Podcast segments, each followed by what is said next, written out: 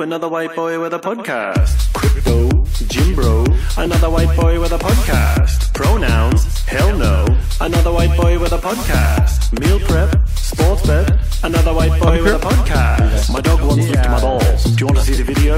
It went viral. 8? 9 måske? 9? Vi, er der har været lidt høj frekvens her over sommerferien. Men øhm, vi har rykket ind i slyngelstuen i lejligheden. Vi er Vi tilbage i København. Gider, vi, ja, vi gider ikke sidde ved bordet længere, så vi rykker ned i sofaen, og øhm, vi har lige siddet og snakket lidt om Zone 2, fordi vi har filmet et øh, podcast i øh, Jylland. Men øh, dagens afsnit har vi taget øh, Jens fra CrossFit med. CrossFit med. Crossfys. Men øh, værterne Victor Mønter og Emil Matthews. Ja, tak. Og Jens, hvem er du? Jamen, øh, jeg er Jens Ja. fra, øh, fra CrossFit. Sidder den fint nok dernede? Sådan der. Yes.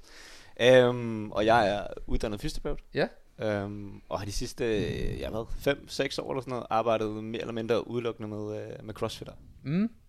Så du er, øh, kan man sige, Arkas øh, fys? Han er også din fys. Ja, han er også min, Ja. Fys først og fremmest. jo. Og min. øh, om hvad sagde du, undskyld? Er du Arkas fys, eller hvad? Eller har du bare lokaler i Arka? Ej, jeg er CrossFit fys. Øhm, CrossFit fys. Så ja. du er din egen... Øh, er det, vi, selvstændig mand. øh, vi er en fysioterapiklinik, der hedder, der hedder CrossFit. ja. Og øh, den øh, består egentlig af Andreas og jeg. Mm. Andreas Hestner. Øhm, og vi øh, leger så ind i, øh, ind i Arkes lokaler ude i trykkeriet. Ja. Mm. Ja. Og I er ikke også ude i Odense? Og vi har også åbnet i Odense, det har vi haft i to år, ude i, det er CrossFit Odense. Ja. Hvor vi har en, øh, en fysioterapeut der, som hedder Karina. Ja. Øhm, og skal jeg lige nævne de sidste. Vi har også Nikolaj Nør indover, Ja. som også er uddannet øh, fysioterapeut. Han øh, varetager primært sådan øh, holdforløb, vi har. Ja. Så udover at vi arbejder med crossfitter og skader og øh, performance-delen også, det vil så være mere de her, vi har sådan nogle håndstandshold og muscle-up-hold og nogle Mm. forløb der, som primært er der, Nikolaj er indover. Mm. Er han ikke også på ayahuasca-tur i Sydamerika lige nu? Jeg tror, jeg kom hjem i går, men jo. Nej, han er kommet. Fedt. Ja, han har haft et øh, helt skørt øh, ophold. Men, øhm, yes, dagens episode. Vi skal jo egentlig øh, snakke lidt om en masse ting. Men øh, vi har jo inviteret Jens ind, fordi vi synes, skader i CrossFit er sådan et emne, der fylder en del. Det fylder en del for mig personligt. Det fylder meget på eliten, og jeg tror også, det fylder meget i bredden, sådan den almene crossfitter. Ja, og hvis man gerne vil blive god, så er det vigtigt, at man undgår skader. Lige præcis. Og sådan, øhm, bare så alle er med på lytterne her, hvad vi skal i dag. Vi skal have udspurgt Jens om øh, alle spørgsmål, øh, vi kan tænke over, hvorfor skader fylder så meget, hvordan vi bliver skadet, hvordan vi undgår at blive skadet, hvordan vi behandler skader, hvordan vi træner igennem skader. Og øhm, nu sad vi lige og snakkede zone 2 inden, så det kan være, at vi også kører en afstikker og snakker om nogle andre ting undervejs. Og øh, så det sidste skal vi snakke lidt games, for det er jo også lige rundt om hjørnet næste uge. Og øh, mig og Emil kører noget games special, når vi går i gang med games. Jeg tror, vi prøver at se, om vi kan få et afsnit ud om dagen.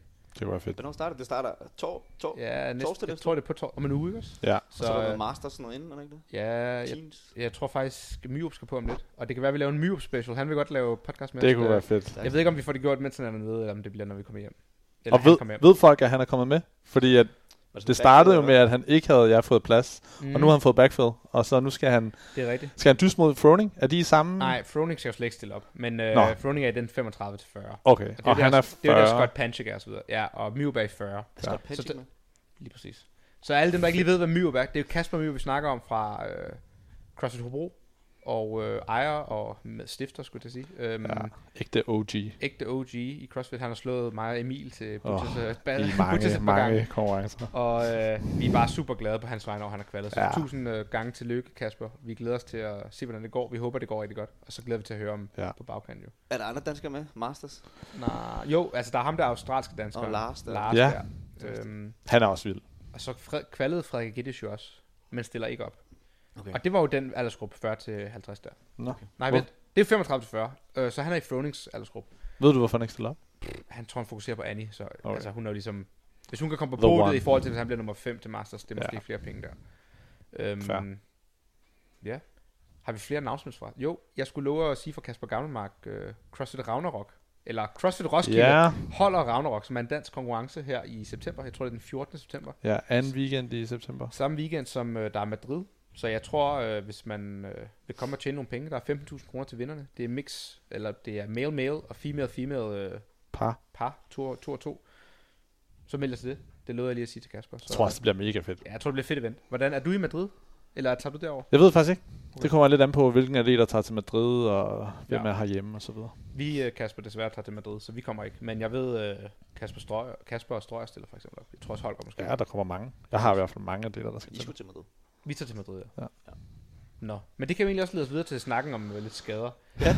Hvad, Jens, øh, jeg har jo en skade, og jeg ved ikke, det er jo ikke en hemmelighed øh, for dem derude, jeg ved bare ikke, om det er noget, vi har snakket meget om, men jeg fik jo en dobbelt meniskskade her juleaften, mens jeg var i Australien. Ja. Og øh, jeg er jo, øh, Team Flick, og jeg er sponsoreret af CrossFit, altså Jens her, og øh, det vil sige, at vi får ligesom lov til at komme og, og klage, hver gang vi har ondt et sted. Og jeg tror, at Mia har været flittig bruger af CrossFit.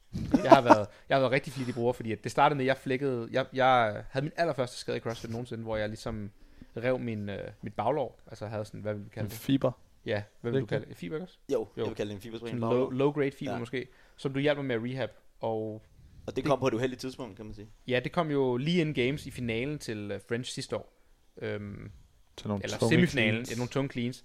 Og jeg har aldrig haft en skade før, sådan akut på den måde. Det kom bare, buff, så rev øh, baglåret, og så måtte vi jo trække os. Og det var fem uger games, og der var jeg jo sådan, fuck, hvad gør vi? Og der hiver vi så fat i dig. Og det var jo egentlig første gang, vi sådan gjorde rigtig bekendtskab med Ja. samarbejdet. Yes.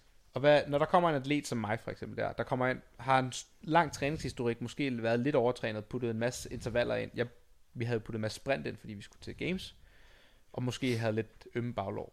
Og så kommer jeg her og siger, jeg har reddet den, jeg skal være klar om fem uger. Hvad er din tankegang så? Som fys?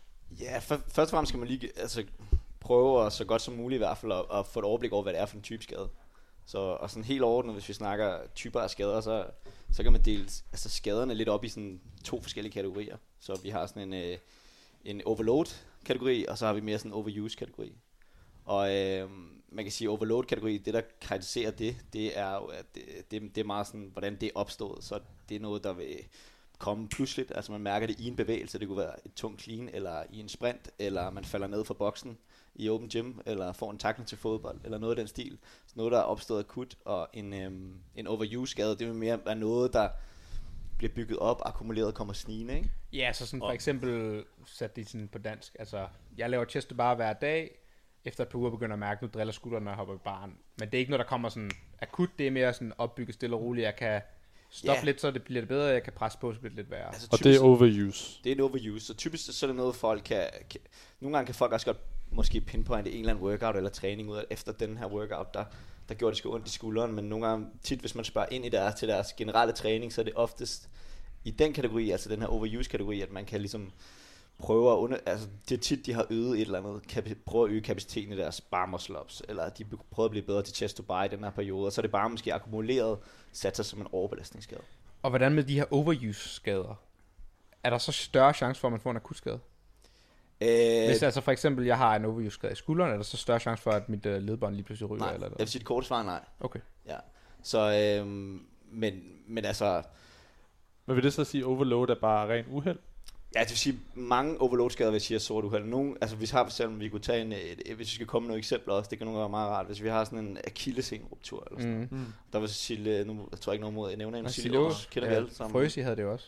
Ja. Ja. ja, præcis, som kommer med sådan et boxjump, ikke? Så Mm. det er Ja. der, man typisk ser det i CrossFit. Ja. Det er jo også en af de eneste steder i CrossFit, hvor man egentlig laver sådan et, du ved, der sker noget retningsskift, der sker noget, Ja. øh, det er meget plyometrisk og sådan nogle ting, ikke? Ja. Så øh, Men det har det er faktisk- at det vil jeg gøre kalde med- sort uheld. Det er bare sort uheld. Ja, det vil jeg sige. Jeg har også læst studierne med, at selvom du har en akilles, der er inflammeret, er risikoen for ruptur ikke højere. Så hvis du går og har ondt i din akilles i lang tid og tænker sådan, åh, den, den, nu springer den nok snart, så er der faktisk ikke højere chance for, at den springer i forhold til en sund en. Det kan bare ske ud af det blå. Ja. Nå. Øhm, er man så nogle gange, for eksempel når man ser på, sådan, på din baglovsskade, at Ja. du så også har virkelig sådan, der er også blevet skruet op, jeg kan huske, I havde lavet, øh, du har lavet flere, nu skulle I til games og sådan noget, der Mm. var lavet flere tunge øh, Prowlers. øh, prowlers Ja, og Ja, skubber den der skub bob. og de der ting, ikke? Ja, vi lavede meget 100 meter sprint og sådan noget. Så sådan, Ja. det, var, det var ikke, fordi vi ikke var vant til at lave det, men vi skruede nok lige en 10-15% op, vil jeg sige. Hov. Præcis. Ja. Så, øhm, Og så var der også en lang pause, hvor du skulle på gulvet, kan jeg også huske. Ja, ja selve, altså, tænk, Ja. selve ventet. Ja, Ja, det vi stod og få kolde mange i forskellige variabler, der Ja. ja. klasser sammen. Hej hund. Vi har lige en hund på besøg. Whitney, gå lige væk. Vi sidder lige og optager. Men det lyder som om, du var ved at sige, at det, at der også er øget volumen, også kunne have haft noget at gøre med Victors baglån, da det skete.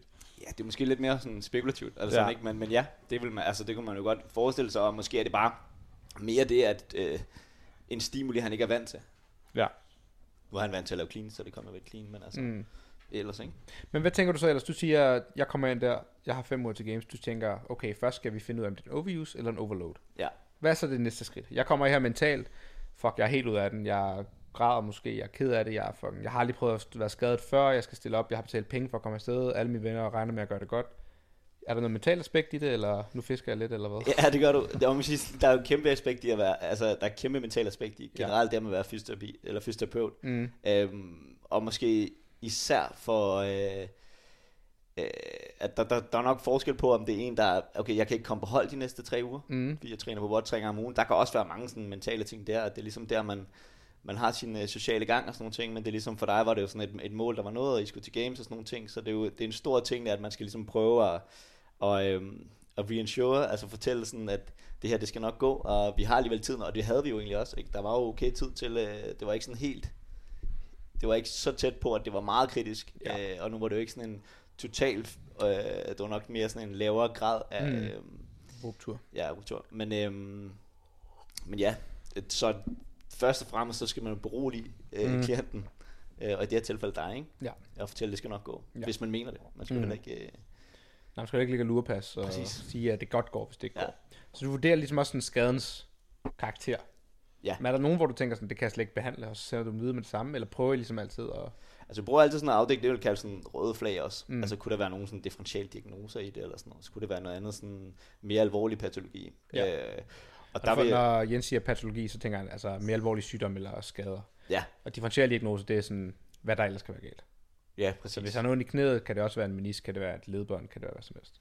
Ja, og, og i nogle tilfælde, så for eksempel har jeg haft en, der havde en, øh, øh, altså troede, okay, jeg kommer med ondt i akillescenen, og så finder vi egentlig ud af, at det er en, en dyb venetrombose, mm. altså Mm. på dansk mere Ja. sådan en, en blodprop i benet. Ikke? Mm. Så det er jo også sådan nogle ting. Ja. Øh, så der er jo sådan nogle ting, man gerne vil sende folk videre, der sender vi folk på hospitalet selvfølgelig. Ikke? Ja. Men ellers så vil man prøve at afdække, om det kunne være andre ting, end det man tænker. Og det er mm. det, vi bruger de her sådan, hvad man kalder en ortopædkirurgiske test til. Så Ja. har vi sådan lidt testbatteri som fysioterapeut. Fysioterapeuter gør lige at teste og, og, og reteste, ikke? men der har man ligesom de her tests, man kan prøve sådan at gå ud fra. Men meget af det, man altså, får noget ud af egentlig også, fordi der er også de er relativt sparsomme, de her tests, i forhold til, hvad man kan egentlig finde ud af dem, og måske især for, hvor valide de er i forhold til at lave øh, diagnose på et eller andet meget specifikt øh, ligament, eller Mm. meget specifik øh, patologisk diagnose. Men det, det, man kan bruge dem til, det er som afdække nogle hypoteser.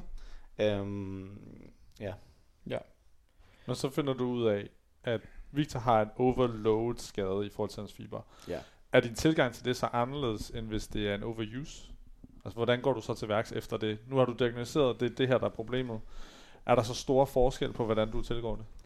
Øh, jeg vil sige, lige i det her tilfælde var der jo nu, altså, der ville vi gerne måske holde, holde så meget igen som muligt, i forhold til, at vi simpelthen gerne vil have Victors baglov til at have det så godt som muligt til games. Mm. Så på den måde, så var det sådan meget med at være restriktiv nu her, og så tage den opbyggende fase efter games, ikke? Ja. Men ellers så vil det jo vil det typisk være noget med, hvad man prøver. Så, så Victor fik egentlig mange sådan bare øh, retningslinjer, som du og ham egentlig skulle prøve sådan at strukturere din træning, i hans Mm. træning, eller prøve sådan at arbejde udenom. Ikke? Så for Victor handlede det egentlig mest om i starten af det her, at træne så godt udenom skade som muligt, så få en så god games prep som muligt, Ja. uden at vi provokerede området. Ikke?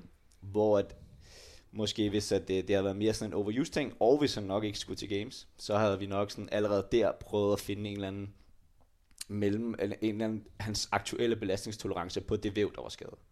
Ja. Giver det mening? Mm. Så, øhm, så Jamen så helt konkret, hvordan så det så ud for mig? Så nu kan jeg jo huske det, men kan du huske, hvordan vi så gjorde for mig? Det var jo sådan noget... Ja, hvis du vil sige det, eller... du må godt sige. Jamen altså, det var sådan noget... Altså, fordi at den var jo reddet, så jeg kunne i princippet ikke samle noget op for gulvet. Det var jo Nej. ligesom det, der var. Så Ja. slemt var det jo dag et der. Ja. Øhm, og så sagde du sådan, nah, men jeg skulle ligesom prøve at træne rundt om, så jeg må godt cykle, jeg må godt lave alt, der, gjorde, der ikke gjorde ondt, måtte jeg jo ligesom ja. Godt lave med benene. Hvis jeg kunne squat, måtte jeg egentlig også det og så videre. Men vi startede jo bare super blødt ud med sådan etbenet hip thrusters uden vægt. Tempo ja. 15 sekunder, eller et andet vanvittigt, ja. Ja. ikke også? 15, eller undskyld, 15 reps tempo 5 eller sådan noget. Og det samme med nogle øh, leg curls, tror jeg det var, i ringene. Ja. Og nogle rower curls. Og så ugen efter det, så måtte jeg ligesom putte en 5 kilos vægt på, og begynde at lave straight leg deadlifts med en 5 kilo dumbbell, tror jeg det var, eller 10 kilo. Ja. Og så byggede vi ligesom stille og roligt op, og i takt med, at jeg fik mere og mere øh, sådan, tolerance og selvtillid, så begyndte jeg at front squatte med øh, sådan quad dominant, og begyndte at lave andre ting, så jeg kunne holde mig stærk, uden at ligesom var eksponeret. Præcis, så, så det, det er, når man prøver sådan at finde øvelser til, til folk, altså de her rehab-øvelser, nu prøver vi at bruge sådan træning som behandling, men sådan, det, det handler lidt om, at vi, vi prøver at tænke øvelserne lidt i nogle forskellige kategorier. Så hvis vi har sådan en, øh, den ene type, det vil være sådan nogle aktivitetsbestemte øvelser, vil jeg sige. For dig var det jo, det gjorde skide ondt, når du øh, lænede dig forover, og der kom stræk på baglånen. Mm.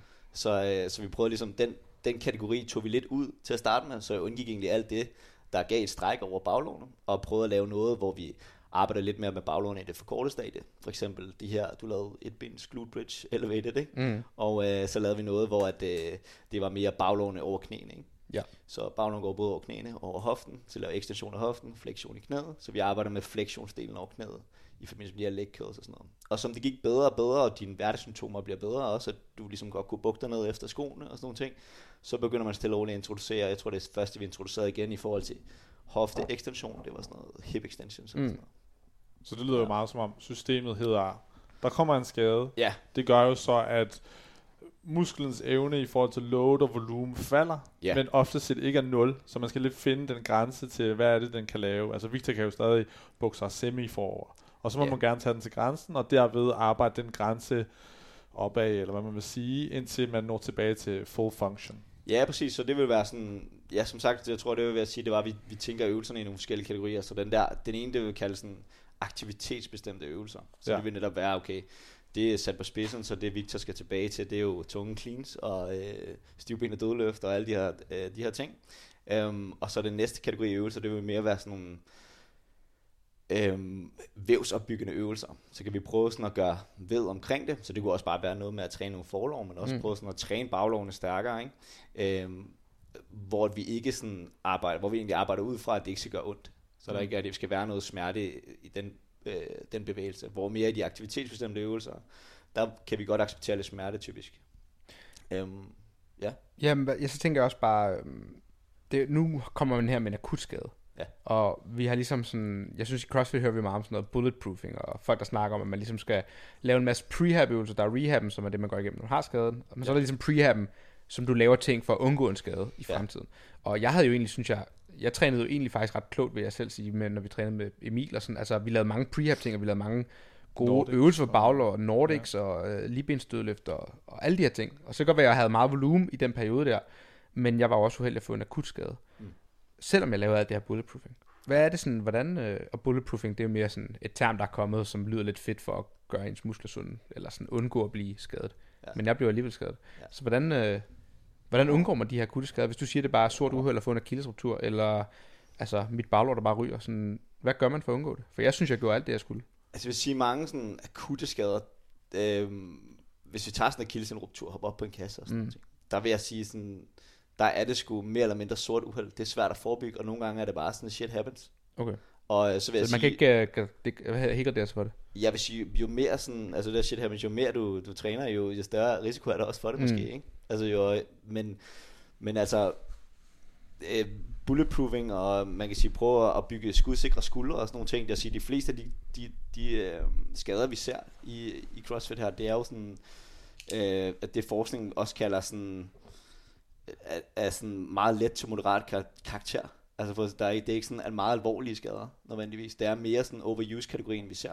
Det er ikke super mange akutte skader, vi ser. Øhm, og, og man kan sige, at de her overuse-skader, øh, der er det jo lidt mere sådan, det der med at være super stærk og modstandsdygtig, ikke Mm. kun i muskulaturen, men også i andre væv, altså der tænker jeg sådan noget sene, ligamenter, ledbrusk, alle de her ting, som også bliver påvirket af styrketræning, og øh, det, er jo, det er jo nok super godt, men det, men det vigtigste er nok lidt mere, at man er god til sådan at styre sin totale mængde af træning, Mm. og der ikke sker nogen store spikes i det. Så autoregulere den. Ja, så man egentlig, ja, nu er der jo rigtig mange, der følger generiske programmer, Mm. øhm, og det kan være super godt, men der er også rigtig mange, der har svært ved, at når det står på et papir, mm. så bliver det bare kørt, i stedet for at autoregulere, både i forhold til, øh, hvordan tingene føles, det er jo okay sådan at mærke lidt efter nogle gange, men også i forhold til andre altså livsstilssituationer og omstændigheder, mm. Mm. sådan nogle ting, fordi hvis jeg skulle prøve sådan at lave en, et hierarki på det, så ville jeg nok lægge sådan bunden, det vil jeg sige var sådan noget, øh, altså fundamentet, det er den der generelle mængde, altså så der ikke sker nogle store spikes, ikke? så volumen, intensiteten i sin træning.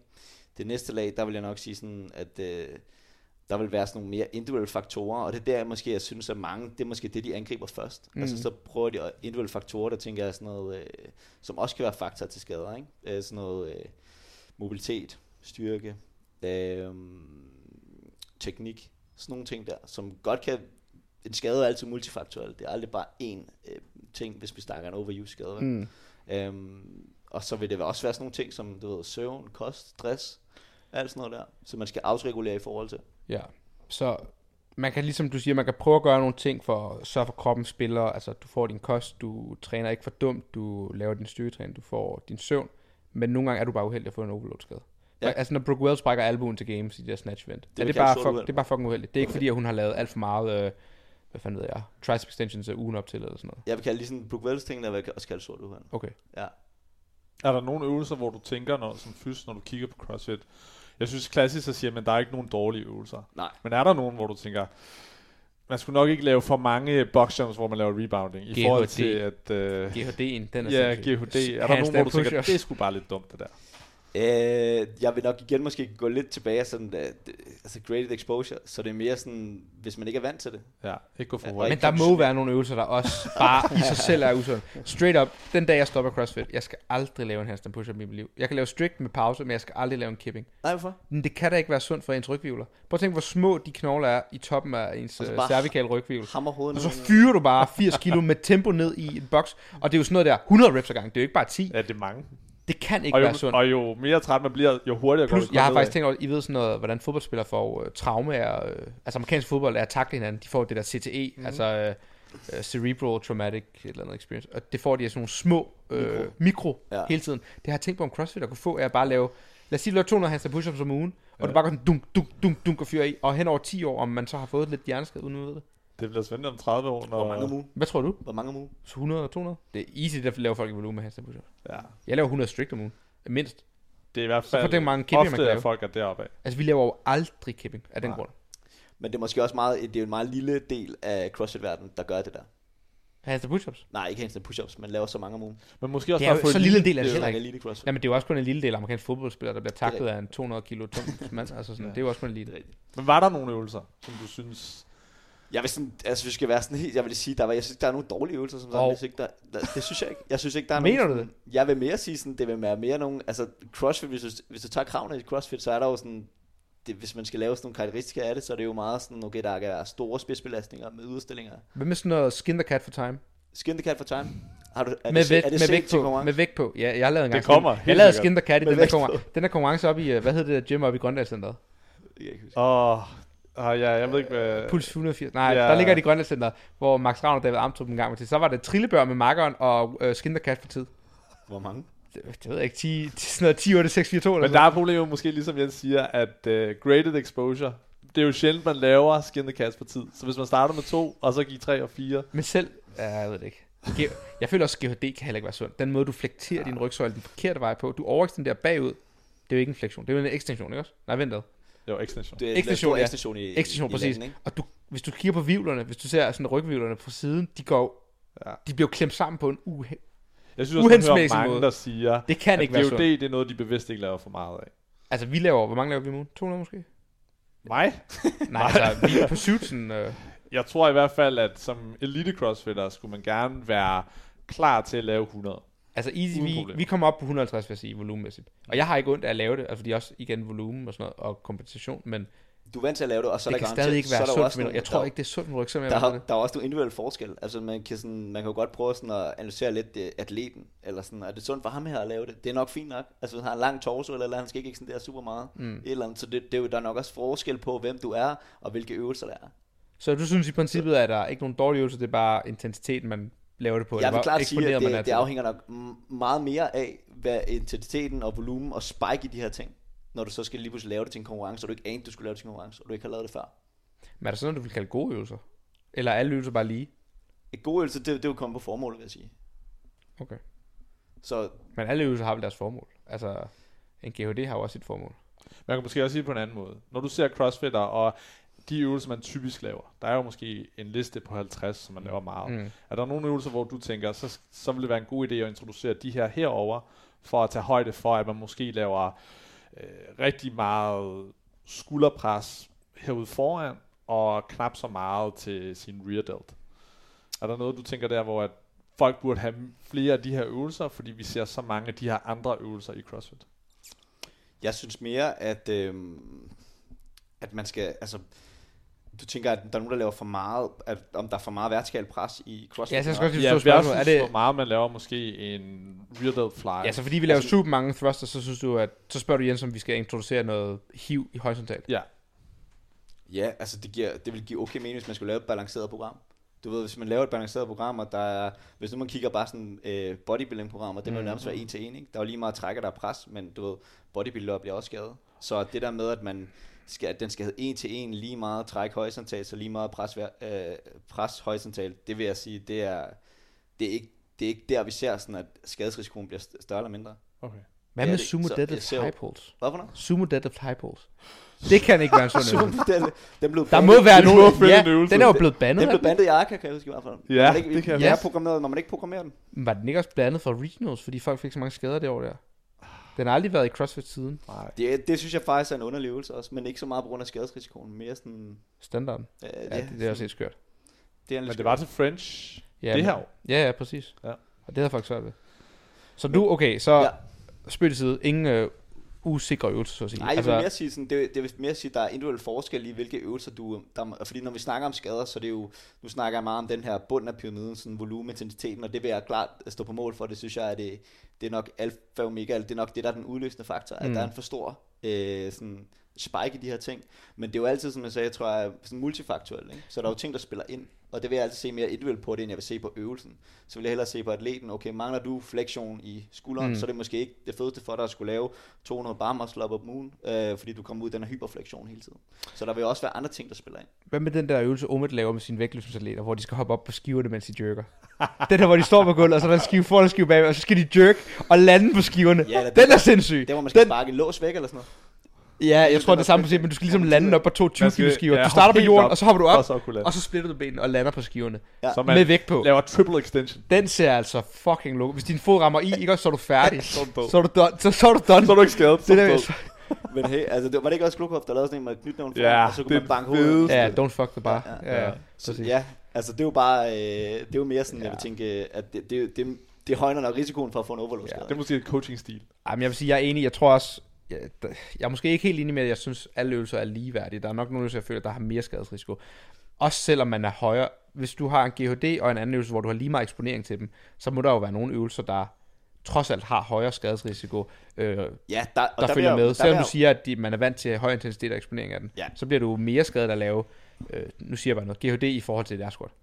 Jamen, Selvom du er ligesom øh, eksponeret til begge to lige meget. GOD'en vil jeg, der vil jeg, hvis jeg skal sådan, GOD'en, der vil jeg mere være sådan, nu bliver det også lidt anekdotisk og sådan noget, ikke? Mm. Men GOD'en, der vil jeg jo måske mere være, sige, være tilbøjelig til at sige, måske det holder lidt mere an på dine sådan, kropskompositioner, formåen, ekstension af lænden og sådan nogle ting, Mm. hvor at jeg skal tænke på nogle øvelser, hvis, hvor skadesrisikoen måske kan være større, så vil det være mere de her øvelser med store spidsbelastninger i yderstillinger. Pistols.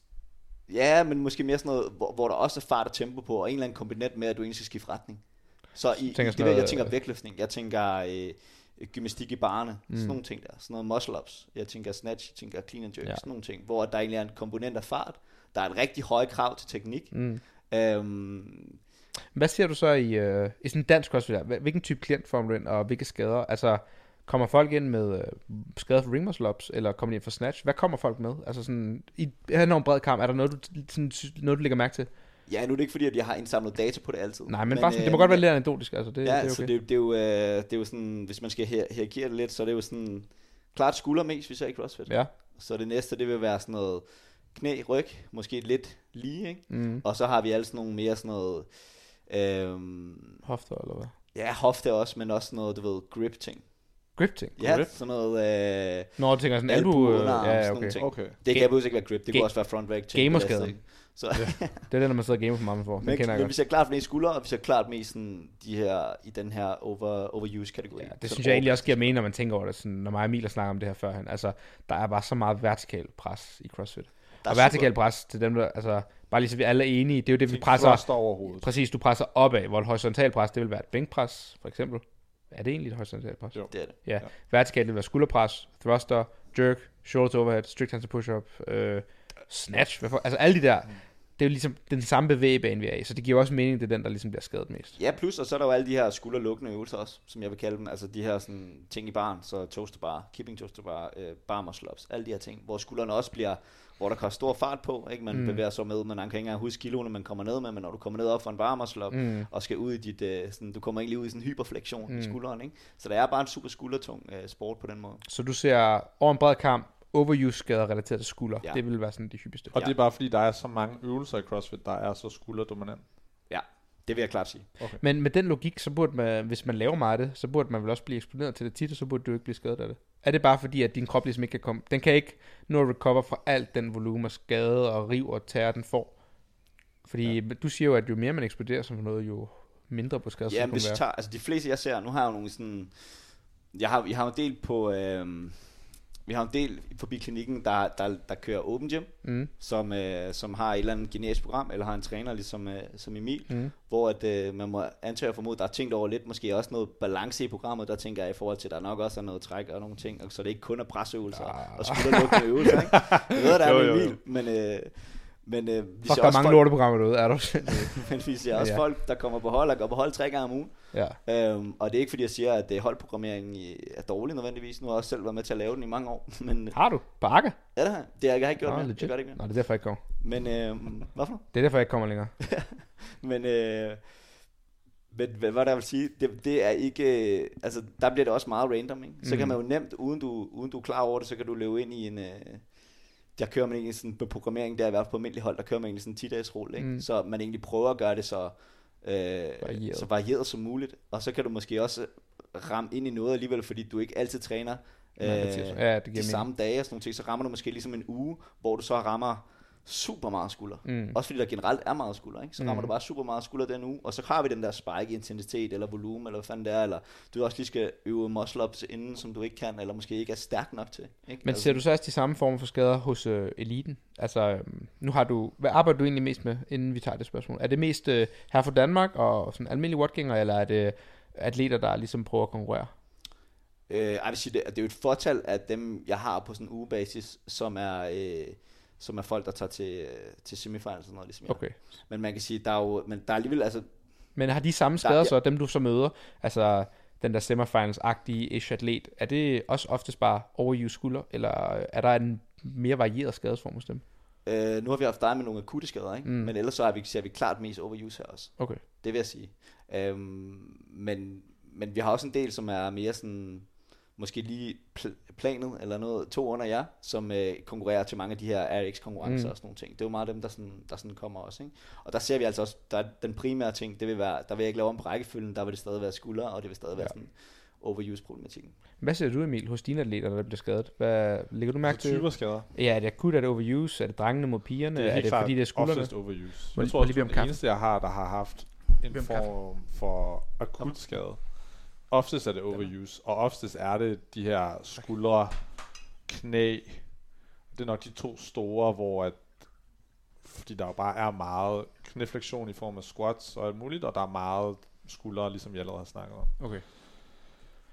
Hvad, hvad, mange af dine atleter bliver sådan skadet egentlig. Så jeg synes sådan, at folk generelt, når du kører dem igennem et 12 ugers muskelprogram, begynder at brokse sådan, åh, min skulder, den driller sgu lidt egentlig. Eller, Altså der plejer vi at reagere hurtigt. Så i og med, i hvert fald som jeg oplever det, når det ikke er overload, altså når det ikke er akut, så er der jo også oftest et vindue, hvor man kan nå at ændre noget, mm, hvis man begynder at lægge mærke til nogle signaler, kan man vel kalde det, at det her, det går ikke. ja, så du har ligesom lært, hurtigt du har lært erfaring, man skal reagere Ja, på. for eksempel med dig, jeg kunne nok godt give dig 45-50 muscle-ups i et pas. Mm. Men hvis jeg gav det til en som øh, Nej. Mia eller dig, så ville det bare ikke gå. Nej. Og det vil man, eller det kan man bare forholdsvis hurtigt læ- lægge mærke til. Folk begynder at sige... Men synes "Uh, du også, folk er gode? Det er også en ting, vi egentlig skal snakke om, og det, jeg ved ikke, om det leder videre til det, men sådan den mentale aspekt. Synes du, dine atleter er gode til at sige fra, eller er der mange, der holder det lidt hemmeligt, for det er sådan en svaghedstegn? Du ved, så har de måske faktisk lidt ondt i skuldrene, og så i stedet for at sige det til dig, så prøver de at ligesom, som Jens siger, køre programmet, fordi det står der, eller de måske faktisk slet ikke laver det, men de fortæller det heller ikke, de har lavet det. Altså, eller synes Altså, du, har du god erfaring med, at folk siger... det med dem. Jeg har ikke, Men hvis jeg har du ikke ved det jo, så kan du ikke i det. Altså, synes, Nej, fornemmer du, Men at folk... de, øh, de atleter, jeg oplever bliver skadet, så er det ikke fordi, jeg føler, at det er, fordi de ikke fortæller det til mig. Så du føler ikke, der er nogen, der sådan, øh, venter med at sige det, og så kommer de tre uger efter sådan, jeg har faktisk haft ondt i tre uger. Ej, jeg vil faktisk sige, hvis jeg lige skulle kalde Mia Fu ud på podcasten, hun kan godt finde på det. Der har jeg nogle gange også sagt til hende, det går ikke, du kommer til mig to uger efter, du begynder at få ondt, og siger til mig, nu har du rigtig ondt. Mm. Fordi hvis du kommer to uger før, så kan vi egentlig måske gøre noget, gøre noget ved det, som gør, at vi kan fortsætte.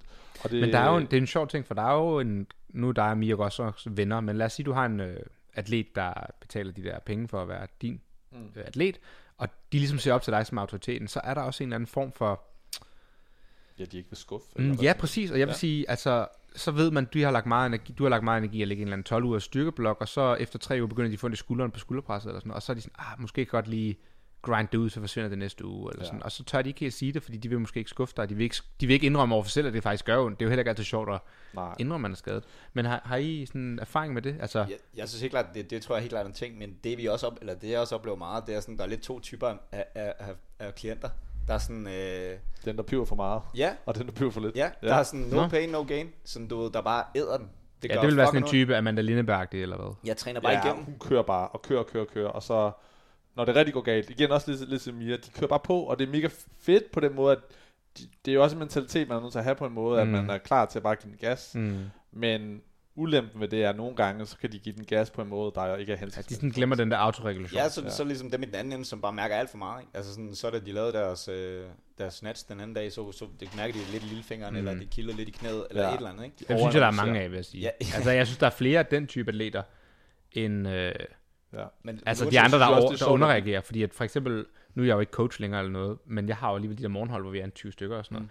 Der er mange, der er sådan, ah, men jeg skiller lidt, jeg har lige lidt, og bare sådan, du har ikke en skid. Altså det, hvor man bare kan fornemme, at det er sådan, de over, overmærker nærmest deres krop, Ja. eller overføler. Det tror jeg helt sikkert, der er. Men og jeg tror, at både det, er- så er det jo både mig som fysioterapeut og også Emils job, synes jeg, er at skubbe begge, altså begge yderpoler mod midten. Ikke? Mm. Ja. Altså det er du prøver sådan, Enig. at det er okay, du skal, ligesom jeg sagde på et tidspunkt, det, du må sgu gerne lige mærke efter, og du må godt lige sådan autoregulere din træning, Ja. selvom Emil siger, at du skal lave det der. Hvad siger du så med dem øh, på godt dansk, der er pyldret? Altså siger du så, at du må altså godt have ondt? Ja, men så er det måske der, at jeg, sådan, det jeg vil gøre sådan, uden at sige, jeg vil nok ikke sige, det vil jeg nok ikke sige nej. Eller Nej, men for eksempel, jeg, jeg vil- husker, du sagde jo til mig engang, hvis en skala fra 0 til 10, Ja. så må du godt overmærke en 3-4-5 stykker, så, Så- så længe dagen efter det går ned igen. Så med nogen kan man bruge den der øh, NAS-skala der, mm. som rater lidt, hvor ondt det gør. Øh, og jeg synes, min, min erfaring er lidt mere med dem, hvor at man, man ligesom har fornemmelsen af, at det er nogen, der er måske meget over i den her grøft. Mm. Der kan skalaen nogle gange godt stikke af. Altså, der kan det være svært at bruge skalaen. Så er det mere måske at spørge, føles det okay? Mm. Og hvis de siger, at det føles okay, så er det nok fint nok. Ikke? Altså prøv sådan at få, for, fordi det, det er jo subjek, det er jo en subjektiv skala Mm. på den måde der. Og der, der kan det egentlig også bare godt være med klienter, man føler, der er derovre af. Så kan det godt være, at det, man skal egentlig bare sådan bakke lidt ud, ikke snakke så meget om smerten. Ja. Og sådan stadig monitorere lidt i forhold til, hvordan det føles, men ikke snakke om smerten. Nu snakker jeg sådan i genoptræningsøvelser og sådan, sådan nogle ting. Ikke? Men Hvad med dig, Emil? Har du haft nogen, der sådan er lidt for pyldet, hvor du tænker sådan, eller ændret dig som coach undervejs, hvor i starten har du været sådan der, du skal fandme tage dig sammen, men nu har du måske lært af erfaring, at man skal passe på de der faresignaler, eller sådan, hvad er din erfaring som coach? Der synes jeg, det er meget, ligesom Jens siger, at det kommer an på, hvem, hvilken atlet man har. Og der er jo et sted hen, alt efter hvor man føler, de måske mangler, at man skal skubbe dem hen. Mm. Så igen, ligesom med Mia, der har jeg jo taget snak med hende og prøvet at skubbe hende ind i den retning, der hedder, du må gerne komme til mig. Og nu laver jeg en masse antagelser, men jeg ved ikke, om det har noget med hendes gymnastikbaggrund at gøre, at hvis hun kom til sin coach, da hun lavede gymnastik og sagde, jeg har ondt her, så ville hun måske bare få den kolde skulder og sige, at hun skulle tage sig sammen. Ja, eller blevet smidt af holdet. Ja, præcis, ikke? Mm. Og at lære hende, at hun faktisk gerne må komme til mig, og det er ikke en svaghed, og det er ikke noget, der er konsekvens ved, udover at det bare bliver godt, fordi vi kan fikse det. Mm. Det har Men- også været en proces. Men har du altid været sådan, eller har du, har du noget, der ændrer sig undervejs, eller er du god nu for eksempel, når du har en ny klient til at Men sige, der er også nogle folk, hvor, man, hvor jeg har sagt til dem, du skal presse hårdere. ja, Altså jeg har haft en lidt lidt her forleden dag, hvor hun sender mig en video af hende, der er, hack, er på hack hvor jeg så skriver til hende og siger, jeg beder dig om at lave en 10 RM. Det der, det er ikke en 10 RM. mm. Altså der, der burde ikke være så meget hastighed i slutningen af din, din men det er jo mere noget med at have øh, svært ved at presse sig selv måske. Ja, Det er måske mere... at- Men det er jo også, det føler jeg også er nemlig det, det handler om. Fordi det handler om, at atleten skal blive ved med at presse sig selv. Jeg vil jo ikke have, at, jeg siger jo ikke til dem, at om du skal tage dig selv tættere på at blive skadet. Mm. Jeg siger jo nemlig til dem, du skal presse dig selv mere, og du skal nok lave de ekstra gentagelser her, eller du skal load den øvelse mm. mere her. Og det vil jo i sig selv forårsage, at de selvfølgelig ender med at bevæge sig tættere på måske en risiko for at blive skadet, men det er også det, der gør, at de Hvis de kommer og sagde, jeg har ondt i mine knæ, det er derfor, der var så meget bevægelse i, øh, fordi jeg kørte kiloene lavere. Ja. Vil du så være sådan der, det er jeg ligeglad med, du skal presse mere på? Eller det vil du, er du blevet mere fornuftig med tiden? Nej, det vil jeg ikke sige. Nej. Altså, hvis de har ondt, så er det noget, vi skal tage hånd om med det samme. Mm. Men Ja. fortæller du så også differentiere mellem at have ondt og have ubehag? For det er jo også en ting, jeg synes har været... Jeg vil sige, jeg er blevet mere påpasselig med tiden. Før i tiden har jeg været meget sådan, hvis folk har brokket, så har jeg tænkt, hold kæft nogen. Pylderøg. Men det har jeg virkelig, fordi at jeg har nemlig altid haft ondt i CrossFit, eller haft ubehag. Ja. Men det er jo ikke det samme som at have ondt. Og nu er jeg blevet bedre til at differentiere en skade fra, hvad hedder det, sådan, du ved, bare lidt ubehag. Du Og hvad mener du, når du siger ubehag? Nej, men som Jens siger, for- gør en lille smule Jamen som Jens siger sådan der, så starter man med at snatch, så kan man lige mærke sit knæ og håndled. Ja. Og så, så snart man er blevet varm, så forsvinder det. Hvor det har jeg altid vidst, og det er forsvundet, når man er blevet varm, og det er heller ikke kommet igen dagen efter. Så er det jo bare sådan, det er lidt ubehag, vil jeg sige. Ja. Hvor at smerter, det er mere sådan, okay, det her det er på vej til at blive en overuse skade. Mm. Og der synes jeg virkelig, mange af dem, vi har trænet med før i tiden, har været sådan, ah, men jeg kan ikke lave det her dag, jeg har lidt ondt. Hvor jeg har tænkt, det er jo ikke en skade det der, det er jo bare lidt ubehag. Og der føler jeg, at der er mange, der er dårlige til at læse deres krop, som I siger, de er lidt mere over i den pylrede ende af skalaen. Og det holder for meget igen, synes jeg. Men er det bare mig, der er dum, og så ender med at blive skadet, fordi jeg presser den, eller... Jeg tror, man ser begge. Og jeg vil sige, den jeg har oplevet mest, det er faktisk den anden ende. I hver, og det, er det hvad for noget siger du? Altså, at de er ikke pylrede. Ja, de er ikke og Mm. de næsten presser for hårdt. Og det føler jeg, i hvert fald fra egen erfaring, også er det, jeg ser mest i forhold til, at jeg arbejder jo med folk, der enten gerne vil være elite, Mm. mm. eller er elite. Mm. Så er det også oftest den ende, de hælder til. Mm. Det er som om, de folk, der hælder til at være lidt pylrede, det er også dem, der sjældent når op på Ja, det de niveau. falder ligesom fra tidligere. Ja, de falder bare fra tidligere, hvor at de folk, der hælder til, "Jamen, jeg presser igennem, fordi jeg vil bare fortsætte, jeg vil Mm. hen til det her mål, de har tendens til at skubbe det for langt, men mm. det er Mm. så også ofte dem, man ender med at stå og arbejde med, fordi de på en måde bliver bare ved med at presse, og de kommer hen til de resultater, der gør, at de kan stå på den store scene. Det tror jeg helt sikkert også. Jeg tror også, det er dem, vi ser, altså når vi ser de der elite, eller lige under eliten, Mm. der, der er det klart også, dem jeg ser, det er dem, der måske presser lidt for meget på, Mm. lidt for lang tid, Mm. i forhold til ligesom at autoregulere sit program. Men, øhm, men jeg tror helt klart, at dem, der så ender på, på toppen, eller der, der er toppen af fløden, det vil være dem, der er gode til at autoregulere. Mm. Ja. Så dem, der ligger i midten af det der spektrum der. Fordi jo mere træning, altså det, det er også svært, nu sidder vi og snakker om, hvordan fanden vi skal definere en skade, for når man skader, ikke? Mm. Så man ser nogle af de her øh, studier, der, så, så er det jo også meget forskelligt, hvordan de definerer skaderne, hvis du kigger på nogle af de her studier i CrossFit øh, og skader. Øh, og der er det jo meget, de fleste er det jo meget sådan noget med, øh, hvor, mange træ, hvor lang tid de har været væk fra træning. Ikke? Så jeg tror klart, at dem, der er bedst, det er dem, der kan sådan autoregulere det, komme mod midten i forhold til no pain, no gain og Mm. mm. pylder, hvis vi skal kalde det det. og, øh, og så egentlig blive ved med at træne så meget som muligt, og Ja. være gode til at træne rundt om. Ja, for jeg synes egentlig, jeg synes bare, jeg har set mange, hvor de stopper, og så, det er ikke fordi, de træner rundt om, så stopper de bare træningen. Hvor Ja. jeg tænker sådan, lad os sige, vi laver intervaller, og så har vi lavet fem intervaller, og på 6. interval, altså, åh, min lænd driller lidt. Så vil jeg jo bare finde på en nyt øvelse på interval 6, der ikke involverer lænden, eller nu siger jeg bare nogle eksempler, også, hvor der synes jeg, der er mange, så, sådan, så hopper de bare fra og sidder over. Og der kan jeg blive irriteret sådan, du skal jo bare finde på noget andet, du kan træne rundt om. Ja, og der synes jeg, der er mange, der har den til bare hoppe fra, fordi, og så føler jeg, når jeg sidder ved sådan af, sådan, "Nå, nu hopper de over, hvor kæder er lavest. Men eller hvad? Er det, det synes jeg ikke, jeg oplever. Jeg, tror, tror, ikke så vi meget, jeg tænker ikke så meget en træning. Jeg tænker mere sådan generelt, jeg synes, det er okay, okay, du får en del når du laver de her intervaller. Fuck det. Så, fa- så er jeg færdig for i dag. Mm. det synes jeg er fair nok. Det er mere sådan, at så holder de... Ja, men det er jo sjovt os bare altid de samme typer, der gør det sådan uge efter uge. Altså sådan, det er jo det, der er lidt af sådan humlen. Men nej, men Emil, når du så sidder med en ny klient, lad os sige, du har fået birtagen her øh, Ja. fra Island. Har du sådan en samtale, der siger sådan, hey, hvis du begynder at mærke noget, så skal du også huske at sige det til mig, når I har jeres opstart? Eller ja. er det noget, du... Øh, altså, lad det, det bare komme, når først det ligesom sker i fremtiden? Eller husker du at sige i starten sådan, du skal altså ikke presse igennem, hvis du er ondt, så skal du sige det til mig, så vi kan justere. Altså, når jeg får folk ind, noget af det første, jeg siger til dem, det er også, at de investerer i at få en coach. Og det betyder også, at vi er nødt til at på en måde at danne et forhold, hvor at de skal komme og sige, hvad de føler og hvad de mærker til Mm. mig med det samme. Og så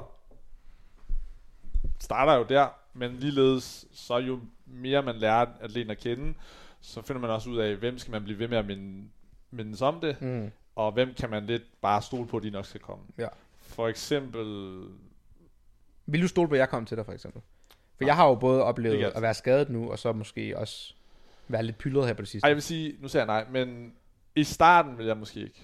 Men jeg føler, at i takt med, at du også har fået de her ting, mm. så er Mm. du blevet meget mere bevidst om, Mm. okay, når jeg kan mærke noget, så er det vigtigt, at der bliver sagt noget, Mm. fordi så kan vi tage hånd om. Ja, det er sjovt, fordi at, igen, jeg, kan, jeg synes, jeg er god til at autoregulere, og jeg har aldrig haft en overuse-skade. Jeg har jo kun haft overload-skader. Og det er det, der jeg synes, der er lidt mærkeligt. Sådan, mm. Jeg fik baglåret der, akut, og så menisk her, der flækkede i et accessory back squat. Du ved, også akut. Men jeg synes, med det andet, der autoregulerer vi, og sådan prøver ligesom at, at undgå de skader. Men alligevel på en eller anden måde, så kan man godt ramme de der akutte. Så jeg ved ikke, jeg synes, det er svært det der med, at man skal komme og sige, at man har lidt ondt, men man kan jo også bare være fucking uheldig. Ja, det kan man. Altså, det er ikke et rigtigt spørgsmål. Det er Ja. bare lidt, det, man kan jo Ja. bare være sygt uheldig, fordi at, jeg synes, det jeg har været sygt uheldig det sidste sæson. Ja. Altså, og jeg ved, så sidder jeg her og tænker på bagkanten, at noget går forkert, fordi at, åh, har jeg trænet for meget, har jeg gjort det, men når jeg tænker tilbage, og vi har gennemgået det debrief, så synes vi jo egentlig, vi har været ret kloge med reguleringen, Ja. og det bare har været sådan en freak accident. Ja. Men er det, er det, altså, er det bare noget, I ser? Sådan, en gang imellem, så er der bare noget freak, sådan, Ja, det ser jeg helt klart. Ja, og så er der nogen, der måske har tendens til at være mere skadet end andre, eller hvad? Altså, Øhm, jo, men det kommer også an på, måske hvad de laver. mm. Altså, hvis, hvis vi snakker crossfitter, Ja, så nu snakker vi CrossFit, ikke også? Ja, altså, sådan, er der nogen, der bare måske er mere udsat genetisk, eller et eller andet Ja, jeg historik? synes jo for eksempel, jeg har nogle atleter, hvor jeg føler, at de kan være lavet af glas. men der snakker Ja, vi mere overusing. Det er mere Helt sådan, klart, der ja. ja. naggingskader og sådan noget. Ja. Ja, Enig. Ja. 100%. men der er vel en eller anden, der må vel også være en eller anden korrelation mellem, hvis du tit får overuse-skader, så får du måske også ofte overload-skader, eller hvad? Jeg, jeg kender ikke koalitionen, så det, det, det, det, tror jeg, det vil, mit, mit svar vil være, nej, det tror jeg ikke. Altså mange af de der sådan, overload skader, det er jo, det er jo bare fucking uheldigt. Det lyder bare lidt mærkeligt. Man, jeg forstår godt, at man kan være fucking uheldig, men der må da være et eller andet med, at man også sådan har fucket sig selv op på en eller anden måde. Eller sådan, Ja, jeg synes er bare ikke, der, der der, er er ikke nogen mening i, at du, hvis du gør din muskel træt, og for eksempel det der med Achilles, vi snakkede om Ja. tidligere. Og det var noget, jeg læste på studiet, for jeg kunne simpelthen ikke, det, det virkede bare så mærkeligt, jeg synes, det var løgn. Men der siger de, at hvis du har inflammation i din Achilles, Mhm. mm-hmm. og din Achilles hæl, altså senen er blevet svagere og svækket, og måske har lidt rifter og microtears, så er der stadig ikke højere risiko for, at du får en rigtig tær. Ja. Og det giver bare ikke mening i mit hoved. At hvis du har en struktur, der er skadet og inflammeret og hævet og ømt, og nerverne driller, og jeg ved ikke hvad, er der så er lige så høj eller lige så lav, hvordan man vil se på det risiko for at blive skadet, Ja. som hvis du har en helt sund og rask lækker menis, eller hvad hedder det, det Også bare Ja. det der med, Det giver bare ikke mening i mit Men, men hoved. det er også svære studier at lave. Altså, Ja. du skal lave studier på det der, ikke? Ja, det er Så klart. det er jo altid men, sådan, det er jo der, man har viden fra, ikke? Det er jo, det er jo studierne. mm, Så det er jo også sådan, så skal man jo følge en gruppe, der har, hvor de har noget inflammeret øh, mm, senevæv, så og så skal man udsætte dem for en eller anden. det, det kan man jo ikke. Det er klart. Så det er jo mere, så, Læg så det er også det, jeg sig siger, når, når, når vi får en klient ind for eksempel, så når- selvom det er sådan overload som din baglov, så kigger vi jo også på sådan, hvordan har din træning været op til? Ja, den der overload, synes jeg giver mening, for det var sådan, at vi implementerede en masse sprint og sådan noget. Ja. Men øhm, ligesom jeg startede podcast ud med at sige, jeg fik jo den der meniskade Ja. juleaften, og jeg havde ingenting med knæene inden. Jeg vil sige, jeg havde sådan ømme knæ generelt i Ja. ja. begge knæ, bare fordi vi havde squattet meget, men det var mere sådan, man kunne fornemme, det er bare fordi, jeg squatter lidt ofte, så er de ømme. Og så lige pludselig en dag, så laver vi et altså langsomt, ikke særlig tungt tempo back squat, og på rep 9, så popper mit knæ bare, så vælter jeg, og så har jeg bare fået en dobbelt meniskade. Og jeg sidder bare og tænker, det kan jo ikke være en freak accident. Det må være fordi, at strukturen på en eller anden måde har været udsat, eller svag, eller træt. Men ifølge studierne burde det jo ikke være derfor. Nej. Og det er det, der bare ikke giver mening i mit hoved. ja det kan jeg godt forstå. men man kan sige, Der er ikke noget svar. Det er svært. men man kan sige sådan noget med, øh, sådan noget med den, for eksempel din meniskade. Mm. Mm. Så er det jo også sådan, der er også nogle gange med meniske, menis, nu siger jeg ikke, at nødvendigvis ved vi jo, nu har vi noget scanning på det, og sådan, Mm. og vi ved ligesom, okay, der er meniske lesion, ikke? Men det er, øh, det, den der menislation, det er jo ikke sådan en stor menislation, du har for eksempel. Den kunne Nej. også godt have været der i forvejen. Jeg siger ikke, det er det, Mm. der sker, og det var også sådan, du mærker den akut. Mm. Så det er jo heller ikke altid, at, fordi noget du finder på en MR-scanning, Mm. det er nødvendigvis, altså noget patologi, du finder, der er gået i stykker. Ja. Det er nødvendigvis heller ikke det, der er årsagen til, til smerten eller skaden. Men. Nej, altså du prøver at sige, at hvis vi scannede uh, Emils lænd lige nu, eller knæ, kunne det sagtens være, at vi fandt noget, selvom man aldrig mærker noget. Det kan sagtens være. Og så som der er skadet, og vi scanner den, så kan man sige, hov, det skulle da derfor, men den der skade var der faktisk inden. Ja, Mm. det kan sagtens være. Øhm, og så kan man igen måske også i forhold til den der, øh, nu var det jo, det var jo sådan en ret kontrolleret bevægelse, du lavede den i, men det var også med sådan, det var med stor hælelevering og sådan nogle mm. ting der. Så hvis vi skal prøve at analysere lidt på det, så det er jo også heller ikke en bevægelse, du er super vant til. Nej. Så det er igen, det er sådan graded exposure også. Ja, men det er. Måske, det bliver jo spekulativt, og det gør du altid, når man skal finde årsagen til en skade. Der er Hvordan gange, hvor Ja. ja, undskyld. Okay. Hvordan Emil, putter du stadig uh, heel elevated back squats på på folk? Ja. Gør du det? Ja. Der er ingen dårlige øvelser. Nej, åbenbart Det er ikke. ingen dårlig øvelse. Sygt, du egentlig gør det. Hvis jeg havde lidt, der bare skriver, at jeg har fået dobbelt meniskade af den her øvelse, Ja, ville jeg være sådan, ah, I skal andre skal vi tager den, vi laver Jeg vil sige, da vi gennemgik det der tempo, det var jo fem ned, et i bunden, og så videre. Og det jeg hørte, det var, at det tempo ikke nødvendigvis blev følt til punkt og Jo, det vil jeg sige, det var jo noget med, at jeg skulle lave fem, nu for, kommer alle med lige på turen her. Ja, Jeg tror, det er juleaften. Ja. Normale gyms er Det lukket. sidste juleaften, jeg havde. Så jeg skal til, øh, vi, mig og Astrid er i Australien, så vi, vores CrossFit gym er lukket, for de fejrer jul den 25. så de lukker den 24. Så vi tager ind i sådan et Globo gym. Og øh, de har ikke sådan en slantboard til at hæve hælene. Så vi tager bare to 20'er under hælene, for ligesom at give... Øh, Ja. man, man ligesom hæver hælen med VL, ligesom en VL-sko vil gøre, så du får mere øh, pres på dine forlår, så du kan vokse Ja. Det mere Og så skulle vi lave. 4 sæt af 10, tror jeg. Tempo back squats med sådan noget 5 sekunder ned, 1 sekund i pause i bunden, og så op igen. Jeg tror, jeg bedte om at finde en 10 af dem.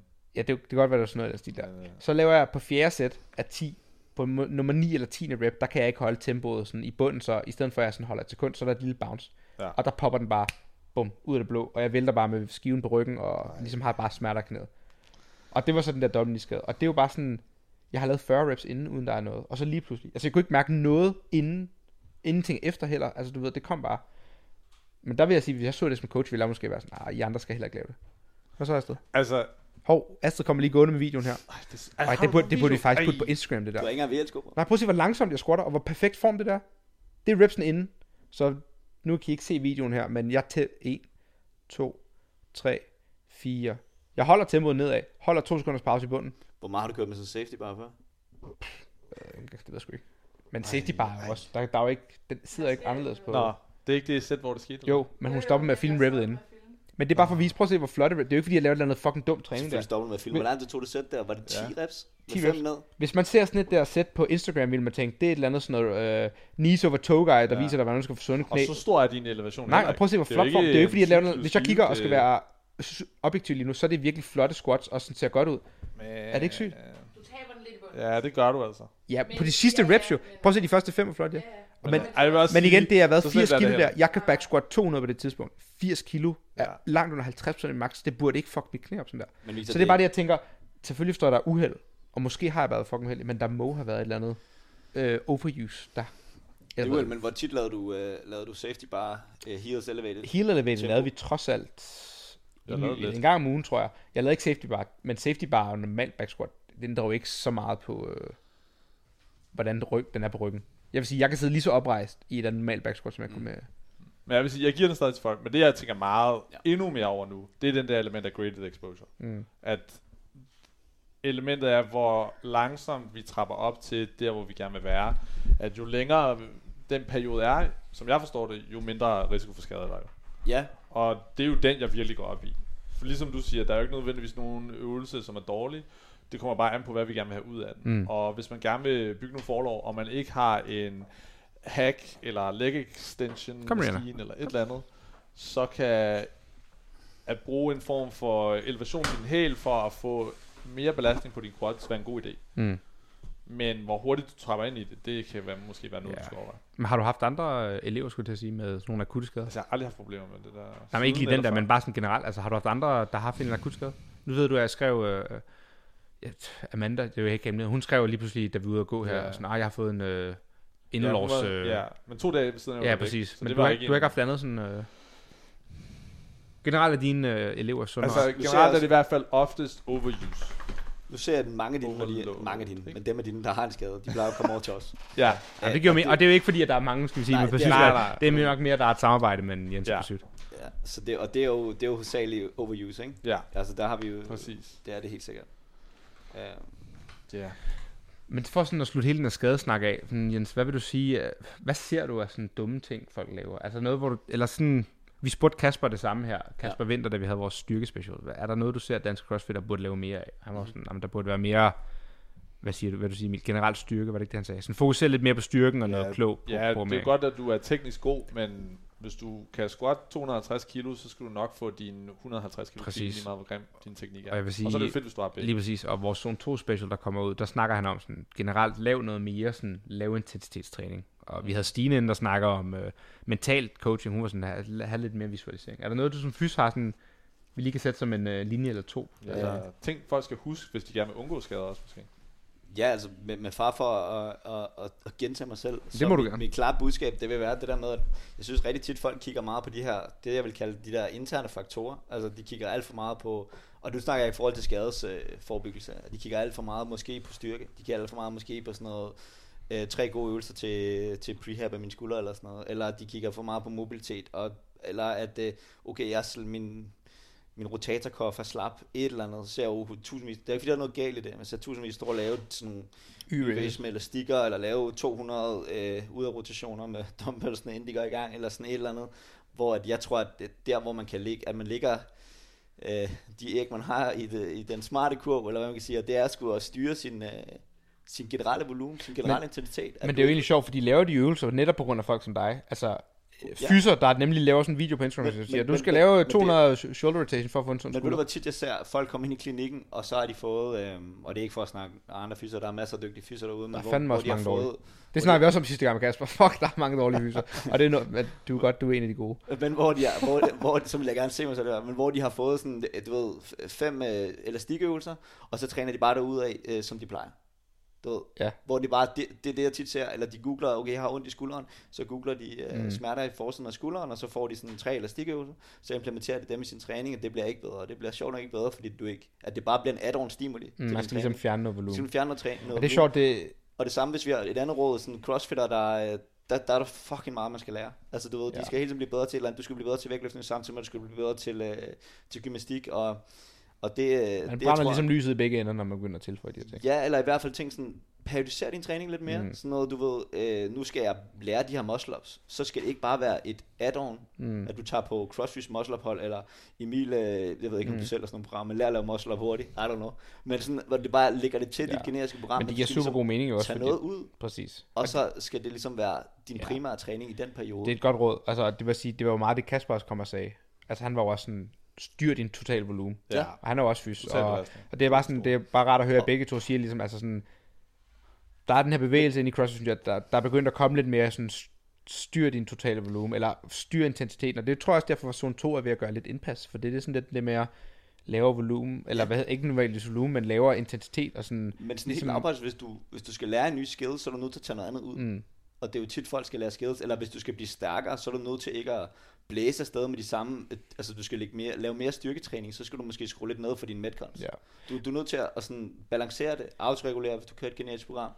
Vil du Øhm, også sige, at du ser folk øh, er utålmodige med deres rehab? Lad os sige, at øh, de skal rehab i 12 uger, og de så stopper efter 8 uger, fordi nu føles det allerede bedre, og så glemmer de de sidste 4 uger, ligesom en penicillinkur, og om efter 6 dage har jeg det godt, og så glemmer man at tage de sidste 4 dage.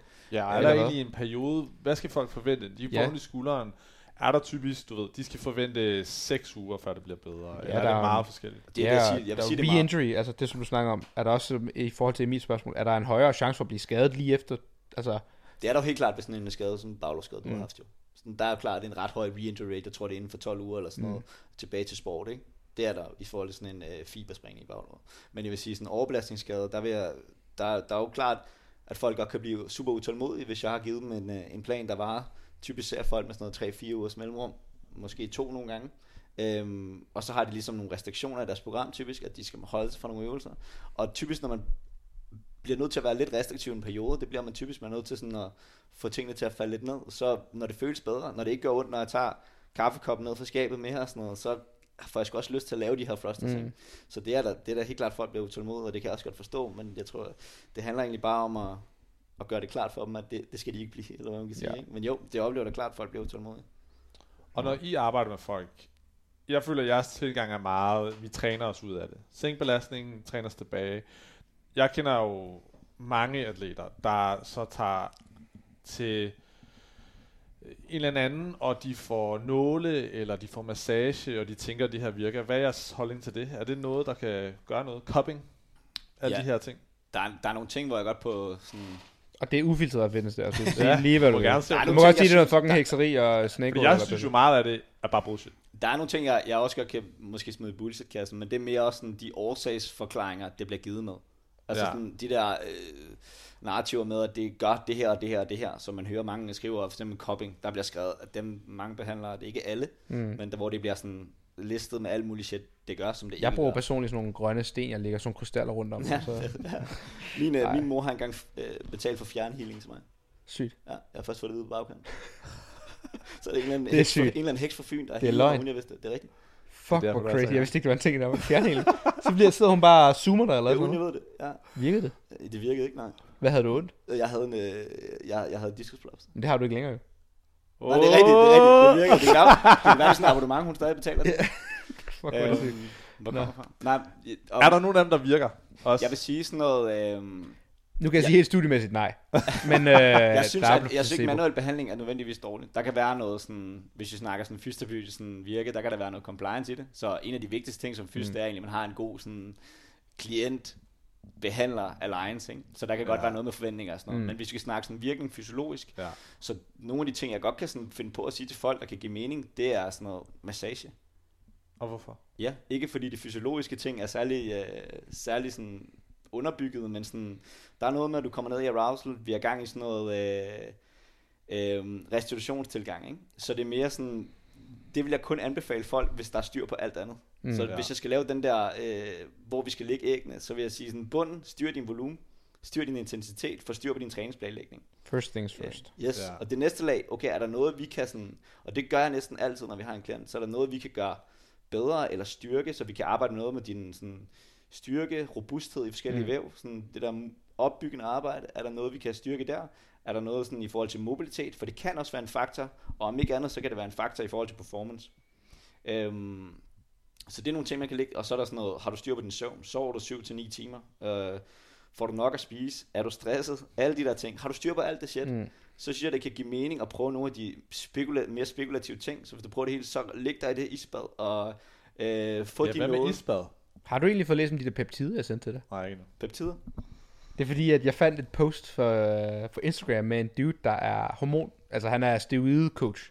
Ja, Men han har også begyndt at lave sådan nogle post, hvordan han øh, hjælper kvindelige gamesatleter under games. Er der noget, Emil skal implementere i episoden? Jamen, det var det, fordi så sad jeg, L-car- L-carnitin, er det det? Jamen, så sidder jeg nemlig og slid de, der til op, altså, de der ting op, han har skrevet. Han var sådan, "Ah, men de her fem punkter plejer jeg at lave hos uh, Games Later. Det er sådan noget injectable L-carnitin, som er det, vi vil se i pre-workout, man får oral. Mm. Det var sådan noget NAD+, plus og uh, T4-hormon under og mellem events, og sådan alle mulige ting. Og jeg sådan, det lyder totalt ulovligt. Så slår jeg det hele Ja. op, så er de fucking intet af det er på dopinglisten. Nej. Men ham her duden, han er jo ekspert i doping, så jeg tænker, at det kan være, der er lidt overlap måske. Eller sådan noget. Men så skriver jeg, sender bare det hele til mig sådan der, tjek lige op på det her KPV-peptid og NAD+, hvad fuck er det for noget? Sådan, er det noget, vi kan implementere? Men jeg tror, det der L-carnitin, der har jeg forstået, at du må ikke tage så meget. For Du må ikke få over jeg kan 500 huske, der var en college, collegiate øh, løbe det, noget, Mathias hvor de Skjelmose gjorde det, og der blev de taget, og der var der Ja. stor... Mathias Gjelmose, ham cykelrytter, han, det var det, han røg på jo. Var det det? Ja. Men jeg begyndte at læse, jeg gik i et wormhole. og jeg skrev til Blaine McDonald, hvis uh, Blaine McDonald fra Island, ham øh, der har været gift med Bjørk, der cleaner 200, ham stor, ja. stor papi. Og så, fordi det var ham, der er god, op. Jamen, så skrev jeg op sådan, bro, det kan umuligt være okay. Det, det er injectable. Så var han sådan, "Ah, men det er ikke IV. Du putter det ikke i, i blodåren, du putter det i musklen. Så du sætter en kanyle i røven, og ikke i blodåren. Så er det okay. Fordi du må ikke få IV under games, for eksempel. Det, Nej. altså alle sportskonkurrencer, der er IV på dopinglisten. Og det er lige meget, hvad du får. Om bare for vitaminer eller vand, så er det på dopinglisten. Så sagde jeg sådan, du kan jo ikke få en syre, sådan en kanyle i røven, og så sige det er okay. Så, så sendte han mig linket, hvor der står i øh, VADA, altså World Organization of Anti-Doping, at injectable muscle injections er okay. Det er okay. Og så L-carnitin, for eksempel, det må du øh, få op til 500 ml, eller milligram, ikke også? Øhm, og du må godt få det skudt i ballen, for eksempel.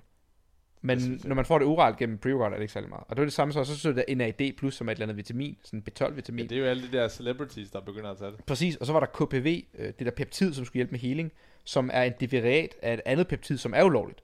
Så har man åbenbart isoleret et eller andet peptid fra det der peptid, og, og, og det er så ikke ulovligt endnu. Og så skrev jeg sådan, bro, det kan umuligt være lovligt, det, alt det her. Så skrev han bare, jeg har taget det i lang tid, jeg har screenshot, jeg kan se, du kan se det bagefter, der, er, vi kan lægge det op. Øhm, jeg har taget det i lang tid, og alle de atleter, jeg kender på højt niveau, tager det også med great effect. Og det er bare det, jeg sådan, der må være så meget sådan, nu snakker vi meget om doping og med krudt, og sådan, jeg har været meget hurtig til, til at sige, at folk er på krudt, men jeg tror også, der er sådan en stor kultur med folk, der ikke nødvendigvis er på krudt, men tager, hvad vi vil, andre normale mennesker vil Ja. ja. tænke som krudt, og i deres øjne, han skrev jo bare sådan, Jeg tænker, man ikke lige kan købe i Bodylab. og han skrev bare til mig sådan der, helt straight, sådan, it's not on the doping list, therefore it's not cheating. Jamen, det er jo rigtigt. Nej, det det er ikke rigtigt. Der er er gråzoner, fordi at det er jo sådan en ting, der næste år kommer det på dopinglisten, for eksempel. Så tager du peptid, der er ulovligt. Men det er Isoler lovligt. et peptid derfra. Så er det ikke inden for reglerne. det, så er du også, så er du også problem. Men vi kan jo ikke spille efter de regler, Så er du også problem. Det er en gråzone. Der er også noget moralsk i, hvordan tingene egentlig skal være. Hvis der står, du må ikke tage inject, injections, så er du sådan, åh, men jeg må egentlig godt tage en injection et andet sted. år. Og hvorfor, hvad, hvorfor er der galt med det? Vi kan jo sige det samme om De, de har jo måske bare ikke fordi skrevet reglerne ikke tydeligt nok. det, er det jo ikke unfair, at De har jo bare ikke skrevet tager regler. Det, De har jo bare ikke skrevet reglerne tydeligt nok. Hvis de Men ikke vil have, at folk kan tage noget, de vil have, at folk tager medicin oralt igennem munden, fordi så metaboliserer det dårligere, og så kan du sådan styre, hvor meget du får. Hvis du tør det igennem en kanyle ind i enten musklerne eller ind i blodårene, så får du 100% af det der, du skyder ind. ja. Og det vil doping agency jo ikke have. Derfor siger de, at du må ikke bruge en kanyle til at få vitaminer. Men sport er jo at spille efter reglerne. Hvis, Nej, men det er ligesom fodbold. Hvis du kan, du burde få et rødt kort for at gøre noget usportsligt, men du kan slippe bested med det, så synes folk også, det er dårligt stil, du gør det. Og du bliver også dømt for at gøre ting, selvom det måske er inden for spillereglerne, for der er noget moralsk, og der er good sportsmanship. Måske. Og det er ikke god sportsmanship at tage ting, der kommer på dopinglisten næste år. Nogle eller er en men Der er gråzone. jo lige så mange, der tænker, fuck, var det fedt, ham der på mit hold. Men de det er jo et så problem. vandt. Synes du ikke, det er et problem? Hvor mener du, hvorfor er det et problem? Hvad, hvad tænker du selv? Det er da et problem. Hvorfor det? Hvorfor synes Nu stiller jeg dig et spørgsmål, så kan du ikke stille det tilbage til mig hver gang. Men det kan du ikke altid bare gøre. Du bliver nødt til at svare, hvad du synes. Okay, nu har jeg sagt, hvad jeg synes i dit 5 spørgsmål. minutter. Hvad er dit spørgsmål? Hvorfor synes du ikke, det er et problem, at det er en gråzone? Det er ikke på dopinglisten. Så, Så du alle synes- må gerne gøre Så det. alt er okay. så Så, bare fordi... så hvis der ikke står i reglerne, at jeg ikke må slå ind i hovedet under eventet, så er det okay at gå hen og Det slå i står der i reglerne. Nej. Det gør hvis det Der ikke står der- i reglerne, Men hvis det ikke stod der, så ville det, hvis det ikke stod der, ville det være okay. Selvom alle andre mennesker i hele verden ville synes, det var Det måske lidt ikke det mærkeligt. samme som at tage et middel. Så du synes ikke, at når alle, hvis du er spørger reglerne? 99 mennesker, 100 mennesker på gaden, så vil 99% sige, ah, det er måske doping. Så synes du ikke, det er et problem, bare fordi det ikke står i reglerne. Men det, det er fordi, de ikke ved bedre. Hvis de så... Hvis Vi ved jo bedre. jeg Vi ved jo, det er snyd. Vi ved jo, det er snyd. Du Hvorfor ved jo, det det er snyd. Fordi at det kommer på dopinglisten. Det er ikke meningen, det skal være noget, du kan tage det der. Men det kan jo være, at de finder om 10 år, at kreatin også var noget, der havde meget større effekt, men Nej. så kommer det på dopinglisten. Det er et dårligt eksempel. Hvorfor Prøv at det? komme med et bedre eksempel. Fordi kreatin er så forskel, at man ved, at det ikke har Der en kan eller jo være anden... mange andre, der også ligger på den grænse. Hvad for noget? Det ved- ved jeg ikke. Nej, så kan du ikke bruge det som eksempel. Du kan ikke bare sige noget hypotetisk, og så bruge det som er jo argument. du. Nej, jeg har jo konkrete eksempler. KBV-peptidet. Det er et derivat af et peptid, der er ulovligt. At det gør en forskel, ja. Men det jeg jo bare siger, det er, at den er ikke på listen af ting, der er ulovlige. Fordi at den ikke er være- kommet på listen endnu. Det kommer den jo. Ja, men indtil da, så er det jo fint. Men synes du virkelig det? Ja, det synes jeg. Det er jo Fordi helt skørt. kan alle gøre det. Okay, skriv en DM, om I synes, det er helt skørt, at man snyder, eller at man Men ikke man snyder. snyder ikke. Det skal vi bare lige være enige om. Det er I snyd. kan skrive en DM. Det er straight up snyd. I kan skrive en DM. Så du synes ikke, det er snyd, noget der bliver snyd i fremtiden, og gør det nu, det vil ikke være snyd? Selvom Nej, alle ved, at det er umoralsk, og det giver dig en fordel, som er uhensigtsmæssig. som alle kan få. Nej, det er heller ikke alle, der har mulighed for at få de her ting. Hvorfor ikke? Hvordan skulle jeg skaffe fucking KPV? Jeg ved sgu ikke, hvor jeg får Du, det. du har selv gået på Google. Jeg siger ikke, du har købt Bro, jeg ved ikke, du har hvor jeg selv gået på Google og søgt, øh, køb krudt i Danmark, og så kan man finde det med det samme. Jamen, jeg ved Det ikke, hvor jeg finder KPV. gøre med det her. Jeg ved ikke engang, hvordan jeg skyder det ind i ballen. Det tror Og jeg er læge. i 10 minutter, så vil du Det kan din coach klare. Du synes virkelig det? Hvad synes du, Jens? Synes du, det er snyd? Det er gråzone. Jeg snakker med Rebecca, hun synes, det er snyd. Hvorfor det? Ja, ja. Det siger jeg jo. Hvad mener du, hvorfor det? Jeg har jo svaret dig 10 minutter. det er for...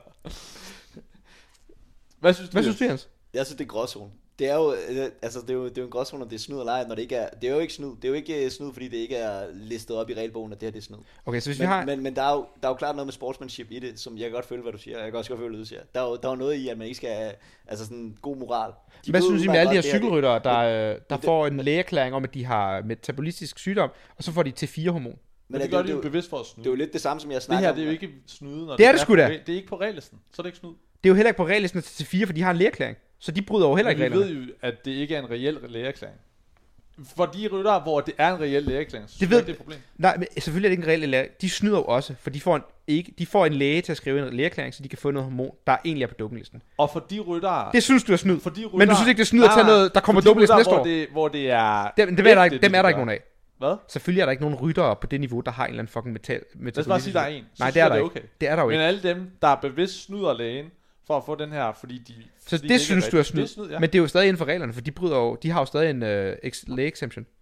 Men reglen Ifølge er, din logik, men så bryder de jo er ikke reglerne. reglen er jo på baggrund af, at man antager, at der er et problem, så lægen burde se. Og så får de en læge, der er korrupt til at sige, at det ikke er et problem. Det er jo der, hvor jeg synes, Men de er følger jo stadig, ifølge Men din den- logik, så følger de jo stadig reglerne. Nej, Jo, for du siger Nej. før, nu, jeg siger, noget der kommer på dopinglisten næste år, jamen det, de, så burde det være ulovligt, siger jeg. Så siger du, men det er ikke på listen nu, så det er ikke snyd. Men jeg ved, at det er snyd, og de tænker i deres hoved også, nu kan jeg snyde for at få en fordel. sporten har også sagt, at det ikke er snyd. Ellers havde de sagt... sat- Sporten ved ikke, det findes. Men det er jo samme Det er jo diskussion, det, det, er der problemet. med Sporten ved jo ikke engang, det her findes endnu. Tror du, David Castro ved, hvad fucking KPV er? Har han tid til at sætte sig ind i det? Det kan jeg ikke svare på. Jeg Det kan bare jeg svare dig på. Det ved han ikke. Det kan, jeg kan bare sige, at lige så snart det er på listen, så synes jeg, det er snyd. Men indtil det er, så synes jeg ikke, det er. Hvad så, hvis du får en lægeerklæring, der siger, at du godt må tage det? Er det så stadig Hvis, snyd lægeerklæring, hvis lægeerklæringen er reel, hvis det ikke er en korrupt læge, der bare har givet mig den for at snyde, så synes jeg, det er fint. Og hvis det er en korrupt læge, så synes du... Så selvfølgelig er det snyd. Men du synes ikke, det er snyd noget, som kommer om et år på dopinglisten? Nej, fordi det er jo... Den Den logik hænger ikke sammen. Det er fair for alle. Det er da ikke fair for Hvis alle. jeg får en læge til at give mig noget, der er, ikke er rigtigt. Hvis jeg får lægen til at lyve for mig, og han ikke vil lyve for en anden, eller bare generelt det at lyve, det er jo at bevidst bryde reglerne. Jeg bryder ikke nogen regler ved at tage noget, som ikke er på dopinglisten. Det er der, Selvom du, det er der, ved, sætter i det, selvom du ved, at næste år kommer det nok på dopinglisten. Men så, er så har jeg ikke brudt reglen endnu. Men næste år vil jeg. Men næste år, når det kommer på dopinglisten... Men de har jo heller ikke brugt reglen ved at få en læge til at give dem en lægeerklæring. Fordi reglen er, at hvis du har en lægeerklæring, må du godt tage doping. Hvis de fandt ud af, at lægen havde givet dem den lægeerklæring, og det nej, ikke nej, er det er ikke det, du siger. Du siger, de sige, du er siger hvis de bryder reglerne, så er det snyd. Så siger jeg, hvis de har fået en lægeerklæring, lige meget om lægen er korrupt eller ej, så har de jo ikke brudt nogen regler. Nej, fordi lægen bryder reglerne. Ja, det er lægen, det har jo ikke noget med dem at gøre. Nej, jo, selvfølgelig gør det det. Selvfølgelig Altså, jeg er enig med dig nu, men du kan ikke sige det der, og så være uenig med, at KPV ikke er Det kan jeg godt, fordi det du siger, det er, at, du, at jeg får en læge til at bryde reglerne og give mig noget, som ikke er tilladt, ved at sige, at, at jeg har brug for det. Ja. Det er, jo, det er jo lægen, der bryder den regel for mig. Så Ja. der, er nogle, der er en regel der, der bliver brudt. Det er vi enige om. Her på den anden side, i forhold til det her KBV, eller hvad det var, Mm. der er ikke nogen regel, der bliver brudt endnu. Jo, den Hvorhen? regel kommer jo, Men den er der ikke endnu. Og fordi det, de ikke ved, at det findes. det er jo ikke det, jeg snakker. Jeg siger bare, at reglen bliver ikke brudt endnu. Lige så snart den regel træder i kraft, så er det ikke Det er jo bullshit. Hvis du ved, at det kommer, og det er meningen, at det der skal være ulovligt, men man har fundet et loophole, så man kan øh, lave et derivat, så det bare har et nyt navn og har en eller anden ny Hvorfor ved, du, aminosyrestruktur. hvorfor ved du, det blev lovligt? Det ved jeg selvfølgelig heller ikke. Men det gør det jo nok. Altså, nej, men altså, hvis det, ligesom- det, det det, svarer er til, det svarer er til, hvis vi du har testosteron, og så har de fundet en eller anden ny måde at isolere testosteron på, og så hedder det nandrolon, eller Hvis hvad man det er. at, at frame det mere ud, så er det ikke ligesom de der svømmer, der havde den der speedo-dragt, der var alt for hurtig. Jo, Så kørte de med den, og så fandt de ud af året efter, den var sgu ulovlig. Ja. De gjorde det jo alligevel. det er da også fucking Var snyd. det også nu? Ja, gud, det skulle det så snyd. Jamen, de, Det er jo derfor, at man har fjernet alle rekorderne. Det er derfor, at alle de rekorder, der blev? Alle, ja, man slog alle rekorder i svømning de to år, hvor man havde den der speeddragt. Ja. Alle de rekorder har et asterisk ved siden af, og så står der with a suit. Så derfor gælder de rekorder ikke længere, så man går tilbage til de gamle rekorder. Så ja, man er gået tilbage i baggrunden og sagt, det var faktisk snyd. jeg synes, det er mere snyd, fordi det er noget øh, sådan medicinal. Altså, det er noget... øh, 100. Altså, der er også bare sådan en ting med sådan, man må forstå, hvordan reglerne er skrevet. Det kan godt være, at det ikke står sort på hvidt, lad være med at skyde det her peptid. Men hvis der står, du må ikke bruge fucking kanyler i røven, eller i blodårene, og du så skyder den i røven, så kan du godt tænke, du skal ikke være fucking uh, brain scientist for at forstå, du leger med ilden her. Det er Jeg ikke tror, at- me- reglerne er ikke lavet til, at du skal gøre det her, og fordi du kan finde et loophole, det er ligesom skatteregler. Det kan godt være, det ikke er ulovligt at have et firma i Irland, der så ikke betaler skat, men det er jo ikke sådan, reglerne er skrevet. Det er ikke meningen, du skal kunne lave det loophole. Jeg tror også, vi er enige om meget. Det eneste, jeg siger, det er, jeg siger, det er ikke okay at bryde reglerne. Men når der er en gråzone, så synes jeg, det er okay, at man opererer helt op til grænsen af, hvad de regler er. Det er det, man gør i sport. Det er der nogen, der gør Og det kan godt være, at du er imod det. Det er der jo det, man nogen, der gør. Hvad mener du? Det er det, man gør. Det er der nogen, der gør. Det Jeg gør det sgu da ikke. Det gør alle. Det gør, hvad mener du? Det gør alle sgu da ikke. Hvem alle kender du, de der tager bedste, de Ingen af dem, vi kender, kører det her. Alle de bedste, de opererer helt op til grænsen. Det er jo derfor, de er de bedste, fordi de fucking gør ting, vi andre ikke gør, som er snyd. Det er ikke snyd. Det er, Det op er- til grænsen. Og det kan godt være, I du synes, det er enhver, gråzone, og derfor i være normalt menneske, Men nu er vi ude i noget i et, normalt, normal, i et hvert normalt menneskes tanke vil det der være snyd. Synes du ikke, vil du ikke, hvis du så mig stå og en kanyle i røven, mens du kom ind her, og så, hvad fuck laver du, Victor? Jamen, det er bare KPV. Nå, jamen, så er det ikke snyd. Og du så viste mig, den er ikke på listen endnu, og hvis de testede mig, så Men det er forresten, det vil ret, problemer. at at det der, der er på listen, så vil du være sådan, nå, det er fint. nok." Hvad siger du? Men jeg så sagde, nej, men det er, det er, en- det er noget, der, der er på listen, men vi har bare lige isoleret lidt, så det, det ikke er på listen længere. Så vil du bare tænke, det er fint. nok. Hvis organisationen siger, at det ikke er et problem, som er jo det, de siger, så De ved jo, de har jo ikke sagt, det ikke er et problem. vil- Nej, men det er det, du, du siger, at hvis de siger, det ikke er et problem, de har jo ikke sagt, det ikke er et problem, fordi de ikke ved, det findes. Og det er der, hvor man opererer op til grænsen. Det er jo der, hvor der er den der gråzone, der eksisterer. Og det jeg siger, det er, de bedste, de tager den helt til grænsen. Det er helt sygt, det der. Mener du det? ja. Hvad synes du egentlig? Jeg fik ikke lige dit svar. Du sagde det der med suits, men Ja, mit svar er det nok, at det er gråzone, det der. Men jeg synes jo Jeg bare... synes, ja, der må synes, være en eller anden moralsk Men hvis jeg sportsmand. sige noget, jeg synes jo, du er meget heldig på det område. Men når vi så står til en konkurrence og skal appellere noget, som er en gråzone, hvor vi måske ikke skal have en eller anden resultat, Hvorfor er en så appeal bliver en det gråzone? stadig appellet. Hvorfor det? Det er jo stadig en gråzone. Vi stod, vi stod jo til sæt, og vi snakkede om, at sådan, øh, vi var usikre på, om vi skulle appelle et eller andet. Mm. Og du appellede det, men Vi var de ikke andre usikre. på holdet var ikke enige, fordi de synes sammen. Det er ikke helt rigtigt, fordi overdommer kom hen og sagde, jeg så, det var en fejl, det skal jeg appeal. Og så gik vi op og Men vi er ikke alle enige. Der var flere på holdet, Mia og Astrid, som ikke var helt enige. Det er ikke rigtigt. Astrid, var du enig der? Vi skal lige have den her historie ja, på det jeg rene. er. Fordi at overdommeren kom hen og sagde, den burde jeg appeal. Men ja, og det er jeg jo enig, men det er jo en anden person. Så der er nogen, der er enige, og der er nogen andre, der er uenige. Da vi skulle Det er den appeal den der orm, dommeren havde lavet en fejl på til Spring Death. Der var du uenig i, at vi skulle appeal det. Jamen, ja, jeg synes ikke, vi skulle appeal, men det var også bare, fordi jeg tænkte sådan, det er jo Præcis. meget. Vi skal nok Nu skal du lige høre historien, inden du sidder og siger præcis. alt, eller det skal nok gå fint nok med alt det andet, end fik jeg lige en anden plads. Lige præcis. Okay, det Astrid siger, er, at selvom vi har pilet, vil det ikke gøre nogen forskel. Vi fik jo... Men du bare lige så har alle med, op til grænsen, af, nej, der nej, er okay. vi fik en anden plads i det event, og selvom vi har pilet, fik vi stadig en anden plads. Det vidste vi også godt ville ske, og, og det vi vil ikke gøre nogen forskel. førsteplads, Havde du så ændret det? Det tror jeg ikke, du havde. Nej, selvfølgelig havde det Nej. ikke det. Fordi appealen var fair. Det var meningen. Der var sket en fejl for dommeren. Og den fejl blev rettet. Du har lige sagt, at Det her, det har ikke noget med stoffer eller steroider at gøre. Det her, det var en dommer, der har lavet en fejl, som kostede os 20 sekunder. Så går vi hen til dem og siger, vi skal have de 20 sekunder af. Så siger de, det er rigtigt, det har jeg faktisk ret i. Vi giver jer 20 sekunder. Det er ikke snyd, det er ikke nogen gråzone. Det har ikke noget med at stå og tage et eller andet stof, der kommer på dopinglisten næste år, og tage det, og så lade som om, at det ikke er unfair. Jeg synes stadig, at det emne, vi snakker om, det er gråzoner. Og jeg synes stadig, at du opererer inden for gråzoner nogle Hvordan er det pil en gråzone?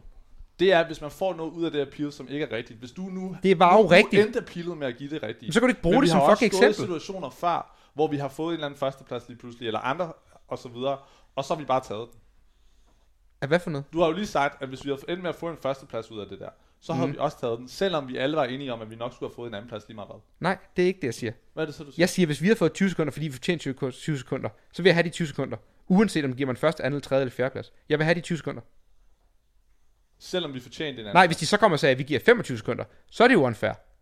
Og hvad, havde du så taget, nej, jeg skal have 20 sekunder? Ja, vi skrev jo, vi kom jo hen, vi havde skulle skrive papiret, hvis vi skrev 20 hvis nu sekunder. dommeren kommer og sagde, Du kan ikke give mig hypotetiske eksempler, hvordan jeg måske ville snyde, hvis jeg fik muligheden for det. Realiteten var, vi kunne få 20 sekunder, og vi fik 20 sekunder. jeg synes godt, vi kan være enige om, at du også kan operere på, på gråzoner. Hvad har det vi med steroider at gøre? Det er jo også, altså, det, den, det vi lige har snakket om i forhold til det her med en regel om et år og en regel nu, det er jo det, vi snakker om, det er en gråzone.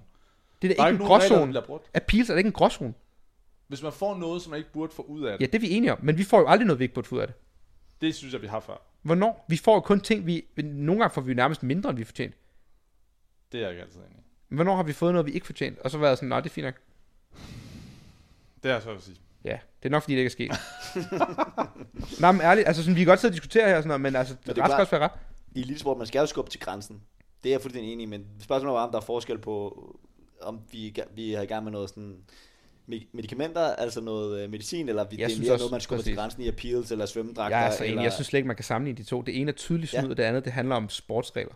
Ja, det, altså, Men altså, Ja. ja. De handler jo Det alle om sportsregler.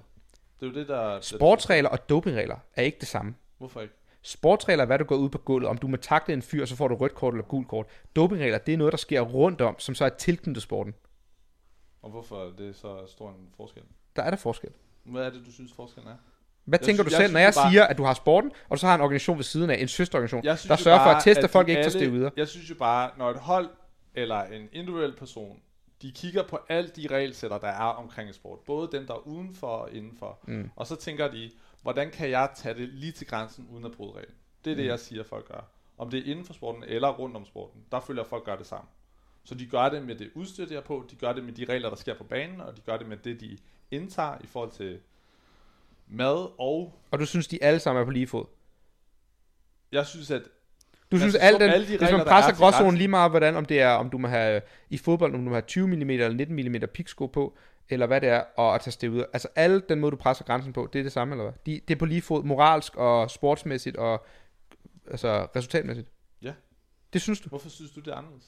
Hvorfor synes Der er du, der det er kæmpe- så stor en ting at tage en, en præparat, der er på grænsen, versus at bruge nogle pikspo, som også er på grænsen? For det er også bare sådan noget, effekten af det. Hvis jeg tager steroider, så bliver jeg, kommer jeg til games og bliver 15-20% stærkere. Hvis jeg, kan, hvis jeg kan bruge en, øh, en grip, der giver mig øh, en chest bar mere, så gør det måske et reps forskel, men det andet gør en kæmpe forskel. Der er bare sådan også levels i det her. Jeg tror bare, jeg føler, at de alle handler inden for den samme gråzone. Så du og føler, så kan du- at der er nogen, der giver en større forskel. Det vi godt være enige om. Men så er de jo heller ikke synes stadig, lige. de handler inden for den samme gråzone. og Men så kan det heller ikke være jeg, lige. Hvad? Så kan det heller ikke være lige. Jo, fordi jeg føler, at de passer ind i den samme kasse, som er at skubbe det til grænsen. Og så synes jeg, det er okay. Så du skubber ting til grænsen, så det er okay, lige meget hvad det er. Ja. Nej. Sygt. Så hvis I melder på pursuit, så kan I få peptider og jeg ved ikke hvad. You heard it here first. Det har jeg det så. Der er åbenbart ikke nogen moralske skrubler ved det i hvert fald. Men det vil jeg have, vil jeg sige. Men øh, jeg synes, det er snyd. Straight up. Men hvorfor synes du, det er sådan noget? Nu har jeg siger det for femte gang. Det er Fordi det Intentionen med det- næste år. Intentionen med det er, at du skal få en unfair fordel. Så er det jo snyd. Og det er ikke meningen, at du skal kunne gøre de her ting. Det er et loophole i regelbogen, der bare ikke er blevet skrevet pænt nok. Eller ordentligt nok. Dopingagenturer ved måske engang, at det her peptid findes endnu, eller at folk misbruger det. Så hvorfor fanden skulle de gå ud og skrive, at det er ulovligt, hvis de ikke ved, at det findes? Så du er imod størrelsen af loopholet. Nej, jeg er imod at bruge det loophole. Men hvis der var et andet loophole, ville det være okay at bruge det. Nej, nu snakker vi om Så det du- her. så generelt Det der, det hedder, det der, det hedder whataboutism. Det er, når man tager et argument, og så begynder man at snakke om et andet argument. Lige nu snakker vi om det her konkrete Jeg loophole. ikke at... Du kan ikke jeg blive ved med at snakke rundt om et andet loophole. Det her loophole, jeg snakker om, det synes jeg er snyd. Men det er også fair. Jeg tror, at... Øh, Men du synes stadig ikke... Okay. Synes du, det er snyd? Vi skal bare have de andre. Ja. Du synes, det er snyd? Altså, det er noget. To mod en. Skriv i DM, hvad I synes. Jeg, øh, jeg kan nok også overtale den anden vej, men øh, jeg synes, det er fucking snyd. Og da jeg skrev med Blaine der, det viser bare... Jeg ved ikke, jeg snakker med Holger om det, det viser bare en tydelig kulturforskel. Han skriver bare som det mest normale til mig, en random stranger på nettet, som kan screenshot alle de her ting og gemme sådan, ja, I take this intramuscular with a needle. I've seen great results. All my athlete friends at a high level take it with great results. Og der sidder jeg og tænker som dansker, det er jo fucking snyd. Men i hans hoved, og som for eksempel Emil, jeg tror han tænker det samme som Emil, jamen det er jo ikke på listen, så det er jo ikke snyd. Det er jo der, der kommer noget moral ind. Og det er jo derfor, jeg siger, ja, det er snyd. Men det er jo også fordi, måske min moral er anderledes end hans. Mm. Men det er jo mere sådan, og jeg tror også heller ikke, Emils moral er på den måde, der jeg tror egentlig... Altså, jeg, jeg stikker ikke kanyler i men, Men Men du vil ikke have noget imod, hvis de gjorde også det. Derfor, de Men jeg kan godt følge argumentet i, at man er nødt til lidt at, what about it, så man er nødt til ligesom, nogle gange er man måske også nødt til lidt at sammenligne pære og bananer. Det ved jeg godt, man siger, man ikke skal gøre, men mm. nogle gange så er det også sådan, det er jo klart, at når man dyrker elitesport, så skal man, ligger det jo lidt på grænsen det hele, og så er det jo noget med moral i forhold til, om det er noget med injektioner og øh, præparater og sådan nogle ting. Om der er mere sådan snyd ved det, end der er at have pigsko på, eller en hurtig svømmedragt, eller øh, hvad var der, det lige var noget med grips, eller sådan et eller andet, synes jeg, det Mm. jeg hurtigt læste hurtigt. Sådan noget der. Om det er også snyd, at man dødløfter med sine nærmest straps grips, eller sådan, er det lige så forfærdeligt som... Øh, Jamen hvis, hvis, hvis de nu skrev, apropos whataboutism, hvis de ikke har skrevet, at du må bruge straps på dødløften, men det er tydeligvis, altså de har skrevet, du må ikke bruge grips, men de at du ikke må bruge straps, og så bruger folk straps. Hmm. Intentionen er jo, at du må ikke bruge et eller andet til at hjælpe dig med Yes. yes. barn. Det ved alle, det kan alle, der ser Præcis. på papiret forstå. Det synes Og det er der intentionen med reglen, det er et godt eksempel. Nej. Og så, skal, og så bruger man, nej, men lige forklare dig. Og så bruger du strapsene. Vil du så udefra stå og sige, men det står faktisk ikke sort på hvidt i reglerne, så det må han da gerne. Så vil dommeren komme ind og sige, det må du ikke. Ja. Det er derfor, jeg siger, det er et dårligt eksempel. Men hvis Så du ikke... tror, hvis antidopingen ser Blaine McDonald skyde en kanyle i røven, og så spørger de, hov forresten, hvad er det, du skyder i? Jamen, det er KPV. Nå, så må du faktisk gerne. Eller tror du, Det de vil det, sige, sige. tror du så ikke, de vil sige, ah, vi laver lige en regel om det her, du er ude. Det vil de måske gøre til næste sæson, men de vil ikke smide ham ud. Det tror du ikke. Ikke det, ikke Men det tror du, de vil gøre med det- strapsene? Men det er jo ikke tilladt. Nej, det er i reglerne, ifølge dig, hvis der ikke står, at du ikke må bruge straps i reglerne, så er det good to go. Der Ej, står, synes, du you're not allowed to use grips, men uh, så bruger en person straps, så står der jo ikke i reglen, du ikke må bruge det jeg straps. siger, det er, jeg føler forskellen ligger i, at hvis de stod Blaine McDonald stikke en kanyle i røven, mm. og han havde bare, nu kalder jeg det KPV eller hvad der er, Mm. Og, de så, og han gjorde det foran dem, Mm. og de så gik hen og sagde til ham, hvad er det der? Og så var han sådan, om det er KPV, så vil de måske tænke, åh oh, fuck, det laver vi lige en regel om næste sæson. Men fordi vi ikke havde sagt, at det ikke er til at den her sæson, så må du gerne gøre det. Det vil de gøre. Men med strapsene, Men så med tror du, straps, dommeren kunne de gå op sige, til ham og sige, hvad laver du? Ej, jeg bruger straps på min død. Det må du ikke. Så, så de vil jo sige, det må du ikke. Det tror ikke, det, jeg forstår ikke, det er jo præcis det samme eksempel, bare med straps eller doping. Men hvor konsekvensen er, er anderledes. I den ene konsekvens vil de ikke... Hvorfor skulle dommeren smidt ikke bare lave den til næste år? Hvorfor Hvad? skulle dommeren ikke bare gå og sige, ah, for næste år må året det jeg bruge straps? om, i den, i lige når i det, de bliver taget, så vil der være en konsekvens for den ene, og ikke en konsekvens for den anden. Hvorfor tror du ikke, at dopingagenturet vil sige, du må faktisk heller ikke skyde kanyler røven? Det kan godt være, det ikke står i reglerne, men det Men er så vil jeg jo, så vil jeg jo heller ikke, så vil jeg jo sige, så skulle man heller ikke tage det. Jeg, jeg, jeg vil jo gerne... Så du tror, jeg at skal presse dopingagenturet- til den grænse, hvor at når man så står på gulvet, så er alt tjekket af. Så du tror, at dopingagenturet kan se noget og tænke, ah, men intentionen med den her regel var det her, men der, det, vi har skrevet noget andet, så vi venter først til næste år med at straffe ham. Og det er jo der, hvor jeg føler folk, Men det tror du, eller hvad? det er jo der, hvor jeg føler folk opererer inden for gråzoner i forhold til, hvad de kan slippe afsted med. Inden for reglerne. Jeg forstår bare ikke logikken i det her. Nu har vi, sammen, vi har sagt noget, hvor det ikke står i reglerne, og du bryder loven, eller bryder reglerne, og så siger du, på det ene konsekvens, der vil de give dig straf med det samme, og på den anden vil de først ændre reglen til næste år. Men du vil ikke få en straf. Og det er der, jeg føler forskellen er. Hvorfor? Jeg synes, det er okay at presse grænsen, når den ligger inden for reglerne, når man ikke bliver straffet. Hvordan ved du, at man ikke skulle blive straffet? Hvordan ved du, at han- man ikke skulle blive straffet, hvis de går op Men på hotelværelset og ser en mængde? Hvis han blev straffet, så ville jeg heller ikke synes, det gav mening, at han tog. Det er noget, du antager. Hvorfor tror du ikke, at dopingagenturet skulle se en, en atlet med en kanyle røven under gains, og så ikke straffe dem? Jeg tror da. Fordi det er Jeg tror, hvis, do, har jeg tror, hvis dopingagenturet kommer ind og ser øh, fucking Katrin med en kanyle røven øh, ude på toilettet, så vil de være sådan, du ryger ud. Og så er du sådan, ah, men det må jeg... Ja, det tror jeg. Fordi at er. intentionen er, med deres regler, de har skrevet, det er, at du ikke må bruge kanyler. Det synes jeg jo ikke giver mening. Hvis de bare så Men det er jo det samme, du siger med bare- strapsene. Der siger du, altså med straps, der står der også, de kommer, du må ikke bruge grips. Men er det de, der står, det er IV, der, der man ikke må. Der står, ja, uh, injections, tror jeg, der står. Jeg tror, IV injections, tror jeg, der står. Okay, Så er det du jo igen, så er det jo ikke tilladt. Ja, så bruger jeg så dit eksempel igen. Hvis jeg bruger grips, der står, you're not allowed to use grips on the deadlift, og så bruger jeg straps, så kan de jo heller komme ind og sige, hov, det må du ikke, fordi der står faktisk ikke Det er jo det, de gør. Hvordan kan du så sige det modsatte med doping? Fordi der vil de ikke gøre det. Og hvis de Det forstår gjorde, jeg, så ville jeg forstår overhovedet ikke det der. Hvis de tog en kanyl, hvis det bare er kanylen, der er problemet. Det er jo intentionen bag handlingen for helvede. Men det er jo ikke det, de tager folk på. Det kan det da også godt være. Men det ved du jo ikke. Jo, hvis du får, hvad Hvordan det? ved du det? Hvis du får vitaminer, som ikke er medicinsk under games, så Præcis, bliver du ryddet Så er ud. vi tilbage til det snyd. Det er jo det, jeg siger. Jeg siger, at man skal operere inden for grænser. Vi kører i ring her. Og du Vi bliver kommer, ved med vi bliver ikke enige her. grænsen, Vi bliver ikke enige jeg her. jo ikke, det- Jeg synes, det er fucking snyd, det de gør. Det Og de der vi fucking peptider og kanyler i røven, det er tydeligvis snyd. Og hvis man ikke kan se det, så synes jeg faktisk, det er et virkelig stort problem. Men Det er også, det er også Du må uanset. også gerne have dine holdninger. det er, hvad det er. Men øh, Vi skal faktisk snakke om games. Hvor længe har vi kørt? Jeg tror, vi har Nu skal vi ikke sidde her og blive uvenner. 21. Lige hurtigt. Der er games næste uge. Top 5. Hvad tænker du, Jens? Top nu, har 5. vi, nu har vi snakket lidt ud om skade. Tager vi så en hver? Puh, det kan vi godt. starter med piger. Skal vi køre 1 1 1 eller hvordan skal vi gøre det? Ja, Jeg tror, Laura vinder. en- Jeg tror, Laura vinder. Jeg Stiv tror- ud eller ej. Jeg tror også, Laura vinder. Ja, For det ikke tror jeg for faktisk bare top for den samme, men... Ja, det gør jeg sgu også. Tror I det? Ja, det tror jeg faktisk. Hvad tænker I med Gabby og Daniel, Daniel Brandon? Jeg tror, at Gabby bliver... Undskyld, øh, ja, Gabby bliver nummer to. Jeg tror, Annie bliver to. Nej, jeg tror Gabby. Så siger Brandon bare for sjov. Daniel Brandon? Ja. Fordi hun har store kasser? Ja. Er Jeg tror, jeg kan ikke forstå folk... Eller jeg tror i hvert fald ikke, hun kommer på podiet overhovedet. Tror du ikke det? hun blev nummer 5 sidste år. Ja, Og 6 år inden. Hun er altså ret god. Og der er alligevel røget Mal og Adam og Sydney Wells. jeg tror Laura, Gabby, Annie. Det er mit Laura, Gabby. Annie. Jeg siger Laura, Annie, Gabby. Så samme podie, men anden rækkefølge. Så siger jeg, okay, så bare for at lave en, øh, noget helt andet her. Så siger jeg Laura, Brandon, Annie. Laura Burnham. Det er faktisk ikke dumt gæt, for jeg tror jo, at de bevæger sig hen imod mere skills, og Daniel Brandon er fucking god på de her skills. Altså sidste år, der vandt hun jo begge Ja. skill events, som var det der uh, pegboard, handstand walk, og så... Hvad er vi på spil her? Du skylder mig faktisk stadig en kaffe. Gør det. Og du skylder 20 nuggets. Ja, også. Nuggets. Fuck, jeg har vundet mange vedmål i tiden. Kysk, Ej. eller hvad? Det skylder du faktisk også, tror jeg. Okay, skal vi måske også tage... vi kan væde en, vi skal ikke væde en, den, øh, den der vinder, får kaffe fra de to andre. Det godt. Nå, det gør vi. Skal vi måske også lige sige Dark Horse? Hvem tror vi kunne Dark komme Horse. ud af ingenting? og ind i top 5, tænker vi. Ja, sådan, hvem tror man ikke... Hvem tænker man måske ikke lige på, men kunne lige pludselig godt gøre det godt? Ja, okay. Og godt, godt, det siger inden for top 5, siger vi. Ja, lad os sige det. Hvad siger du? Astrid råber Page Power simpelthen sådan af. Det, det, det er forkert. det skal jeg. Not gonna happen. Not Ja, gonna hun er happen. jo noget mayhem, ikke? Ja, hun råber slet ikke. Hun bliver top, top 15 måske. Den er der ellers. Jeg, jeg har et par gode bud, men I kører lige først. Kom med din. Jeg tror Ariel Lowen kommer til at gøre det sygt godt. Jeg ved ikke engang, hvem det er. Det er hende, der er mor til to, der blev top 8 sidste år, tror jeg det var. Nå. Som har, øh, ja, hun har mor og kvalet igennem. og Hun virker bare ret vild, træner i sin egen garage. Hvad Hun kunne, Ariel Lowen. Nå, okay. Hun kunne gøre det rigtig godt, tror jeg. Og så tror jeg også, at Emma Carey gør det sindssygt godt. Jeg tror også, hende der Alexis Raptis fra Training Think Tank, hun er også ret skilled. Ja, hun er vild. hun er gammel gymnast og Men hun gjorde stærk. det fandme ikke godt sidste år. Hun havde jo sit event win på handstand push-up Jeg tror, hun workout. blev top 10.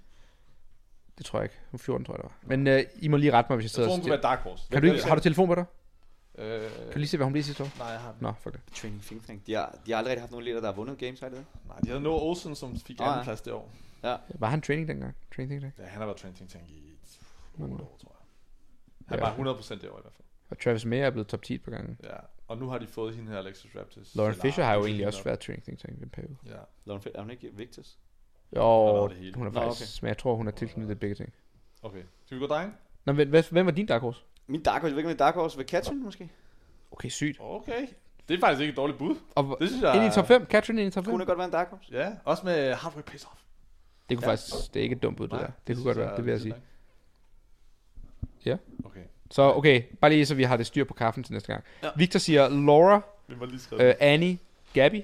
Ja. Emil siger Laura, Laura, Gabby, Gabby, Annie, Annie. og du bliver sagt Laura, Daniel Brandon, Annie. Annie. Du er Okay, vi er alle sygt sammen, sygt, vi er alle sammen enige med Laura. Og jeg er også bare sygt, hvis alle er fra Europa. Ja, men det er jo sådan, at det er på pisen tit åbenbart. Ja. Ah, okay, Tia, hun er fra Australien selvfølgelig. men det er i hvert fald ikke amerikaner. Okay, boys. Jeg tror, at Justin taber den i år. Men jeg tror, Tror du ikke, det? at jeg tror ikke, Krennikov Det tager tror den. jeg også sidste år. Jamen, jeg tror ikke, Krennikov tager den. Når, jeg vil sige, apropos det med at træne og holde sin stimuli ved lige og øh, total volumen.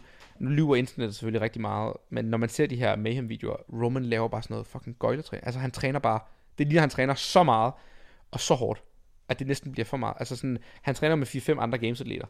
Og så kører de sådan en workout, og så ligner de færdige. De ligger bare og ruller rundt sådan, sådan yes, one more. Jeg tror ikke, det er peptiderne. Det er KBV der. Det tror jeg faktisk ikke engang er peptider. Det er bare straight up de rigtige. det. Lad os komme Men, øh, tilbage til... Men hvad hedder det? Der er det bare sådan, det ser næsten så... Altså, de laver sådan nogle... øh, De har trænet sådan noget to timer, ligner det. Og så skal de op og løbe op et eller andet fucking 8 km bjerg. Og så løber de sprint bagefter, og alle er bare ved at dø, og bliver nødt til at tage bilen ned, og han fortsætter bare. Det virker som om, at sådan, han er så motiveret, at det næsten faktisk er for meget. Okay. Men jeg ved det sgu ikke. Altså, jeg tror ikke Justin eller Roman vinder. Men jeg ved heller ikke, hvem der skulle tage den fra dem. Ved du? Han fucker altid op. Jeg håber, Fikowski vinder. Ej, Fikowski? kan du godt lide ham? Ja, han kan er du ikke? så irriterende. The Professor? Jeg havde det professor kvælenavn. Jeg tror, Som om han sådan ved mere om workouts end andre. Sådan, oh, he's so calculated. Hold nu kæft, han er bare i god form. Nå, men sådan, han er jo ikke Han mere er The calculated. Professor jo. Jeg tror, Vellner det er et rigtig godt bud, tror jeg. Men Fikowski er ikke et dårligt bud, men han er... Fuck, han er bare irriterende. Det er jo ændret sig også med cutsene i år. Altså, hvis de bliver cuttet. Der er jo cut fra... Ja, der er hvad var det, vi blev enige om, Emil? Fra 40 til 30, fra 30 til 20 og 20 til 10? Nej, kun ned til 20. 40, 30, 20? Ja. Okay, så de bliver ikke cuttet realistisk Nej. set. Nej, okay, så er det måske ikke så vigtigt. Jeg føler heller ikke, der er nogen Ja. af dem, der tager toppladsen. Jeg, Ja, føler, jeg tror, at Vedner og Fikowski igen vil ligge overraske mig, hvis de er på podiet. Mm. Men Jeg tror sgu, man det er starten. Du tror, med det, tager Ja, ja, det igen? tror jeg. jeg tror, han bliver sådan Var han, han, han, seks. Jeg tror altså også, han var han. Ja. fordi han var dårlig, var han dårlig Ja, broker, han eller er hvad? sygt dårligt indtil videre. Eller hvad? Ja, Han så Simmers er tænker nummer du. 6 i semifinalen. Ja, men han forklarer godt, det var sådan noget med, altså øh, pointmæssigt var der jo ikke så langt ud til første. Nå, okay. Og i den der øhm, ringmuslerbrygger, der får han et øh, no-rep på det første kompleks, Nå. som gør, at han skal bruge et helt kompleks mere. Så bliver han af point med 4 til 11. pladsen. De har alle sammen fået lige mange øh, burpees, okay. og han taber så tiebreaker for en 11. i stedet for en 4. for eksempel. Nå. Og det koster ham 30 point, og hvis bare han havde fået det, havde han fået en anden plads overall til Jeg blev semis. han til semis. 7. Oh, det minder mig om. Hvem Så er, altså, Men er det ikke også ham noget? den anden øh, fra Canada. Ham, der vandt den der Åh, semifinal. Jeffrey Adler. Ja. yes, han kunne godt ryge Jeg på tror, det. jeg giver ham førsteplads. Åh, oh, sygt. Ja. Hvad Han er mega stærk, har arbejdet meget på sine weaknesses. Det er ikke et dårligt bud. Jeg vil også sige Jeffrey Adler på podiet. Jeg tror det ikke også noget med Deus, hvornår han skal peak? Du er coach som dig. Ja. Jamen, det er også derfor, jeg, han, Altså, han er min det er dark ligegyldigt, hvad han horse. bliver, bare han Er kommer- Medeiros din dark horse? Han er min dark horse. Jeg ved ikke, om jeg Du kan ikke Det er sige, at double champ er dark horse. Det er jo bare sådan det bedste odds, det der. Okay, okay, så ændrer jeg det. Jeg ændrer det til det her. Jeg siger, nummer et er ham der fra Canada. Hvad er det, han hedder? Adler. Jeffrey Adler. Nummer to bliver Vellner. Nummer tre bliver Medeiros. Og Fikowski er mit dark horse. Sygt at have som dark horse. Det, Han er jo sådan- Ham tror jeg altså ikke meget på. Du kan ikke putte en, der er i top min 5 dark som dark horse. vinde det hele. Nå, okay, så jeg det er taber fair det nok. hele, hvis han ikke vinder, men han er min er dark fair. horse til at vinde det hele. Alright, hvad siger du, Jens? Jeg tror så, nu vender han lidt. Men jeg, jeg, jeg tror sgu, Vel- Vellner vinder. Vellner vinder, Ja. Så tror jeg, Det bliver nummer så to. Vellner, Medeiros. Og Kvinnikov bliver nummer tre. Ja, det er ikke et dårligt bud, det der. Det kunne jeg også, faktisk også godt gå hen og være lidt enig i. Men for at gøre det sjovt, så tror jeg heller ikke, at Medeiros kommer til at komme på podiet. Jeg tror, han fucker lidt op. Jeg ved ikke, jeg ved ikke om det er stedet ham til hovedet, eller sådan, de andre har indhentet ham. Det er svært at sige. Jeg, synes tror bare, det jeg vil give ret i, hvis han kommer og gør det godt. selv med logikken, det der med, at når man kan godt tænke sig til, at han havde gjort det godt til semis, hvis han ikke havde fået noget, men realiteten er bare sådan, det gik jo ikke godt. Fuck, jeg ved det sgu ikke. Jeg har en god dark horse. Eller man. God gammel Olsen. Nåsen? Nej, det tror Nej, jeg nej, han er færdig. Ja, Han er helt færdig. Der, der, tror også når man hører podcast med ham, han Bro, siger, han chiller for meget. hans ild er væk, og han er bare klar til at gå på hold næste år. Hvad var det her? Hvad, han havde sådan et uh, phrase, et eller andet... Uh... Happy, not hungry. Ja, ja, præcis. ja. præcis. Præcis. Ja, kan man være hungry og happy? bare happy. Han skal jo til Madrid forresten. Som hold. Vi skal konkurrere mod ham. Er det rigtigt? Ja, Fedt. studer helt op at køre. Fedt. Jeg skriver bare i chatten, vi skal slå dem i et event. Jeg, bare sådan, jeg tror, vi slår dem overall, men lad os se. det kommer Sammen selvfølgelig af med... Chandler Smith. Ja. Og så, jeg ved ikke, hvem pigerne er. Jeg kunne forestille mig, at Chandlers kæreste, måske Han er hende der. Jesse Smith. Så en eller anden random Lauren Fisher eller sådan noget. Fuck det der. Men de kan sikkert ikke finde ud af at løfte nogen. Lad os se. Men ja, okay, jeg har slet ikke kommet med et bud. Jeg ved ikke engang, hvad jeg skal sige. Bare kom med det. Prøv lige at sige nogle drengenavne, jeg skal lige se. Jeg tror så, Vellner godt være på det. Jeg tror på det er Vellner, Hvad med sådan noget som BKG? ja, Vellner, BKG Øhm, 1 og 2. Vellner 1, BKG 2, hvad med Roman der vandt tre. semifinalen i Europa? Øhm, ham, Lasser. Ja, Nej. Lasser. Jeg tror det ikke. Tror du ikke? Men min dark horse er Jelle, apropos. Øhm, Ja, det er en god jeg tror ikke, der er nogen, der tænker, at Jelle kommer til at gøre det godt. Men jeg Han tror, han sniger, han sniger i en top 8, top 7 eller sådan noget. Ja. Det tror jeg. Fordi at især hvis der, kom, der er en 5K run, Ja, den gør han det sygt godt på. Ja. Der er et max lift, jeg tror, han er ret god på det der max der. Øh, altså bare sådan relativt, det er ikke, når han falder igennem på. Jeg tænkte tjekke op på, er der kommet, der er kommet workouts? der er kommet Helen, en variation af Helen. Ja, Der er kommet 5K løb, der er kommet max uh, snatch, clean jerk. Lifting total, men de har ikke sagt, hvordan. Nej. Og 5K løb, det er ude. Det er bare ude. Trail øh. Trail run. Trail Så er kommet et mountainbike event. Så er der kommet et uh, skill event, de ikke har sagt hvad er. Ja. Det er jo allerede syv der, seks der. Ja. Så er vi halvvejs igennem weekenden. Men det er jo sådan noget med, uh, clean jerk eventet kommer først efter cutsene. Så hvis du er god til clean jerk, og du bliver cuttet, så du, får du bare ingen gratis point. Okay. Det er lidt sygt faktisk. Det er derfor, apropos vores afsnit om cuts, det er jo et fucking lortesystem. Hvordan er kosten i ja, år? jeg synes ikke, de skal cut. Forestil dig, at cutter giver Mao, eller Jeffrey Adler, inden clean jerk event, som de 100% får en første Ja. ja. anden plads på. Det er bare sådan, det giver ikke mening i CrossFit. Men det der, ja, jeg er enig. Nå, for at runde øh, podcastet af. Ikke for, at vi har løbet tør tid, men det skal heller ikke blive for længt, når folk så lytter med. Øh, er der noget, vi tror, der sker til games her? Øh, nu laver mig og Emil, måske også Holger, hvis vi får med noget sådan game special, hvor vi snakker hver dag, øh, hvad der sker, hvad der er sket, events. Men hvad tænker vi her ugen inden? Er der noget, vi går og tænker, den øvelse, den kommer for sure, eller øh, den her workout, eller hende her bliver skadet i første event, eller sådan. Hvad er der et eller andet, I Der sidder kommer her? et eller andet nyt, ikke? Plejer ikke at komme et eller andet øh, ny skill? Eller et ny skill, Ja, jeg er en spændt på, hvad- Jeg tror, Der kom meget nyt i sidste år. Jeg er spændt på, hvad Ja. øh, han gør det her år. Jeg sidste år var der jo, det nye var jo meget, der var mange ting. Der var crossovers. Oh, sygt. Det er lige før. Det er i hvert fald gymnastikken, han elsker. Hvad var det? Jeg tror godt, der kunne komme uh, ring to roll, roll to ring support. Ja. Ja. Eller back roll to ring. Altså en af variationer, hvor du laver sådan en muscle up ind i et roll, ind i en, ja. altså hvor du jeg lander tror også godt, vi kunne se endnu mere gymnastik i ring complex. Du ved, Ja, især i den der skill event. Mm. Om det så skulle være Jeg så sådan en forward roll er meget ja. Er tre ja, tror- support roll ind i tre muscle ups, ind Ja. i tre toes to ring, Ja, i tre ring handstand. jeg tror som du siger, der er en form for kompleks med, jeg tror ikke så voldsomt som du siger, jeg kunne også forestille mig sådan et roll to support, forward roll, ind i tre ring, eller sådan noget. Ja. Du ved, hvor du ligesom Ja. skal have et eller andet, der fucker dig op, hvis du ikke kan finde ud af det. Ja. Og hvor så er det de lave ringe, altså en form for lav ring, for jeg tror, de høje ringe er for farligt. Men sådan noget ring, forward ring roll ind i 5 dips for eksempel, det er et rep. Mhm. Noget af den stil. Det er sandsynligt. Og jeg tror også, der kunne komme noget øhm, handstand hvor paralletterne er imellem, men du skal vende på parallet. Du skal lave en pirouette på paralletterne. Ja. Altså du ligesom går hen over rampen, over trapperne, så er der dine to paralletter, du laver, går ud på dem, De var der sidste år, ikke? yes, så roterer du rundt på dem og fortsætter. ja. Det kunne jeg godt forestille Eller også bare en længere stræk, der skal være unbroken, du ved. En handstand obstacle, tre fritstående handstand push-ups, Ja, præcis. Enig. Free handstand push-ups ind i en, par, en uh, obstacle Ja, ja, strict for godt komme. Strict hvad? Fritstående. Var det, var, Strict eller keeping. Ja. Det er næsten... Jeg synes næsten det hårdeste er bare at holde balancen. Ja. Ja. Om det så er strict eller keeping, Ja. de skal nok komme op. Enig. Jeg tror, at sådan en lang handstand roll kompleks er en art, og et forward ring roll. Det er mine to bud. Har I noget andet, I tænker, Super Deadlift High Pose laver comeback, eller skin the cat. Med 80 kilo. Skin the Cat, det vil være for sygt. Syg standard, man skulle have. Over kravben, jeg ved ikke engang, hvad jeg skulle sige. Min dark horse forresten, det er Colton Mertens, ud over Jelle. Det er de, Colton Mertens. ja, ja, det er de to, jeg har. Seriøst. Cole Mertens. Er der ham crop toppen Det der? er ham, der Nej, nej, det er lille. ham den lille øh, dværgagtige. Kan man, må man sige det? Altså- Må man egentlig godt sige sådan noget? Nej, det må man ikke. Han er i hvert fald meget fyr. lille. Ekstra lille. Lav statur. jacked. Superjack. Han bor på en farm. Han arbejder med grise til hverdag. Nå, Fucking fedt. Ja. Du flytter bare gris. Halmballer og gris, tror jeg. han er i hvert fald jern. Ja, han er fucking god.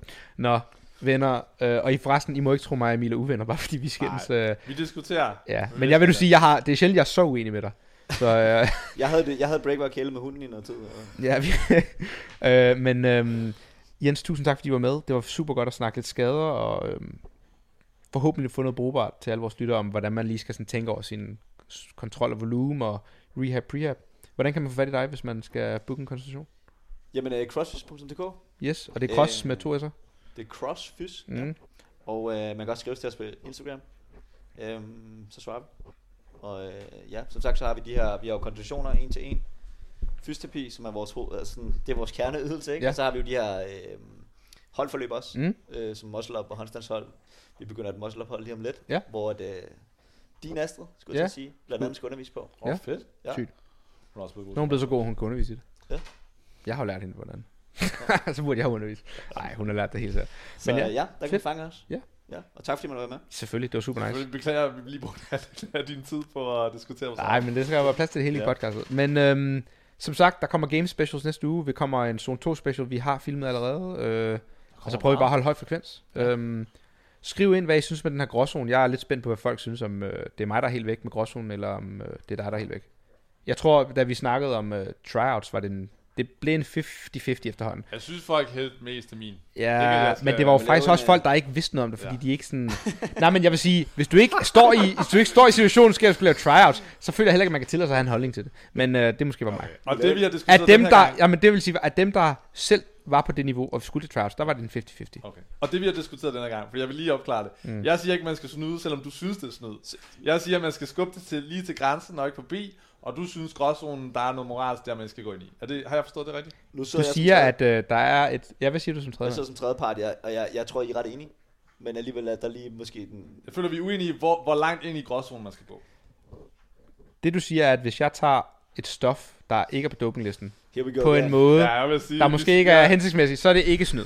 Så hvis man er på cykelatlet, må man godt tage de her peptider. Jeg siger, vi skubber altid ting til, til grænsen, vi går aldrig forbi. Så I må godt tage peptiderne. Nej, men det det, han Hvis de er lovlige. Indtil de bliver ulovlige, så vil jeg jo sige, ja. Det er det, jeg vil sige. Alright. Men lige så snart det bliver ulovligt, så er det selvfølgelig nej. Og jeg kan Jeg godt ikke snyde, selvom du synes, det er snyd. Og vi kan måske finde dem på nettet, hvis det skal være. Men øh, i hvert fald, tjek lige op på det, Det fordi at jeg synes, det er lidt spændende. onside-pakke. Det Men kan jeg jeg mener, tjek lige, jeg har noget. sendt jo besked til Emil, der læste, sådan, slå, lige op KPV og NAD, og hvordan fuck det virker, fordi at, altså, Ja, ja, straight up, altså, hvis det man må tage de her ting, så var jeg sådan der, så lad os begynde at gøre det. Men Der er jo mange Jeg tror, jeg bliver svært ved Amerika, der laver det der NAD-drop. jeg havde aldrig hørt om det før. Synes Men, du, jeg øh, har hørt om? Også på Rogan, han snakker hele tiden om det der NAD. Jamen det er også sådan, hvis Rogan tager det, så for sure det snyd. Altså det er det, jeg mener, sådan, du ved. Men ja, ej, vil jeg, ikke der. Selv hvis jeg blev tilbudt, det har jeg faktisk svært. Jeg ved faktisk ikke, om jeg vil ture tage det. Bare sådan implication-mæssigt. Altså helbredsmæssigt, tænker du? Nej, ja, også det. Ja, apropos det, det der L-carcinotin, det har syg carcinogen effekt. Så det er sådan ting, Jeg har heller ikke lyst til, jeg siger heller ikke igen, jeg gider ikke af min... Nej. Der er mange ting, jeg Ja. føler, der bliver Men det er bare spændende, for jeg, hvis jeg bliver siger tilbudt, bare, hvis jeg bliver tilbudt i morgen, hey, du må godt tage de her peptider, og det gør dig bedre, og du bliver ikke taget i dopingkontrol, men du skal skyde dig med en kanyle, vil jeg være sådan, jeg vil virkelig have nogle skrubler med det, tror jeg. Og det er lidt en spændende, Det kan det, er faktisk en spændende diskussion. Ja, men, det øhm. Og det er apropos et fremtidigt podcast. Vi har måske ham der moralske dopinglæge med. Ham der forsker i, ham der forsker i moralen og etikken bag doping. Fedt. Ask hedder han. Det Vist. fedt. Øhm, Nå, fedt. Drenge, jeg siger tak for. Det var Victor Møller. Another white boy with a podcast. Crypto, er Jimbro. Another white boy with a podcast. Pronouns, hell no. Another white boy with a podcast. Meal prep, sports bet. Another white boy with a podcast. My dog once licked my balls. Do you want to see the video? It went viral.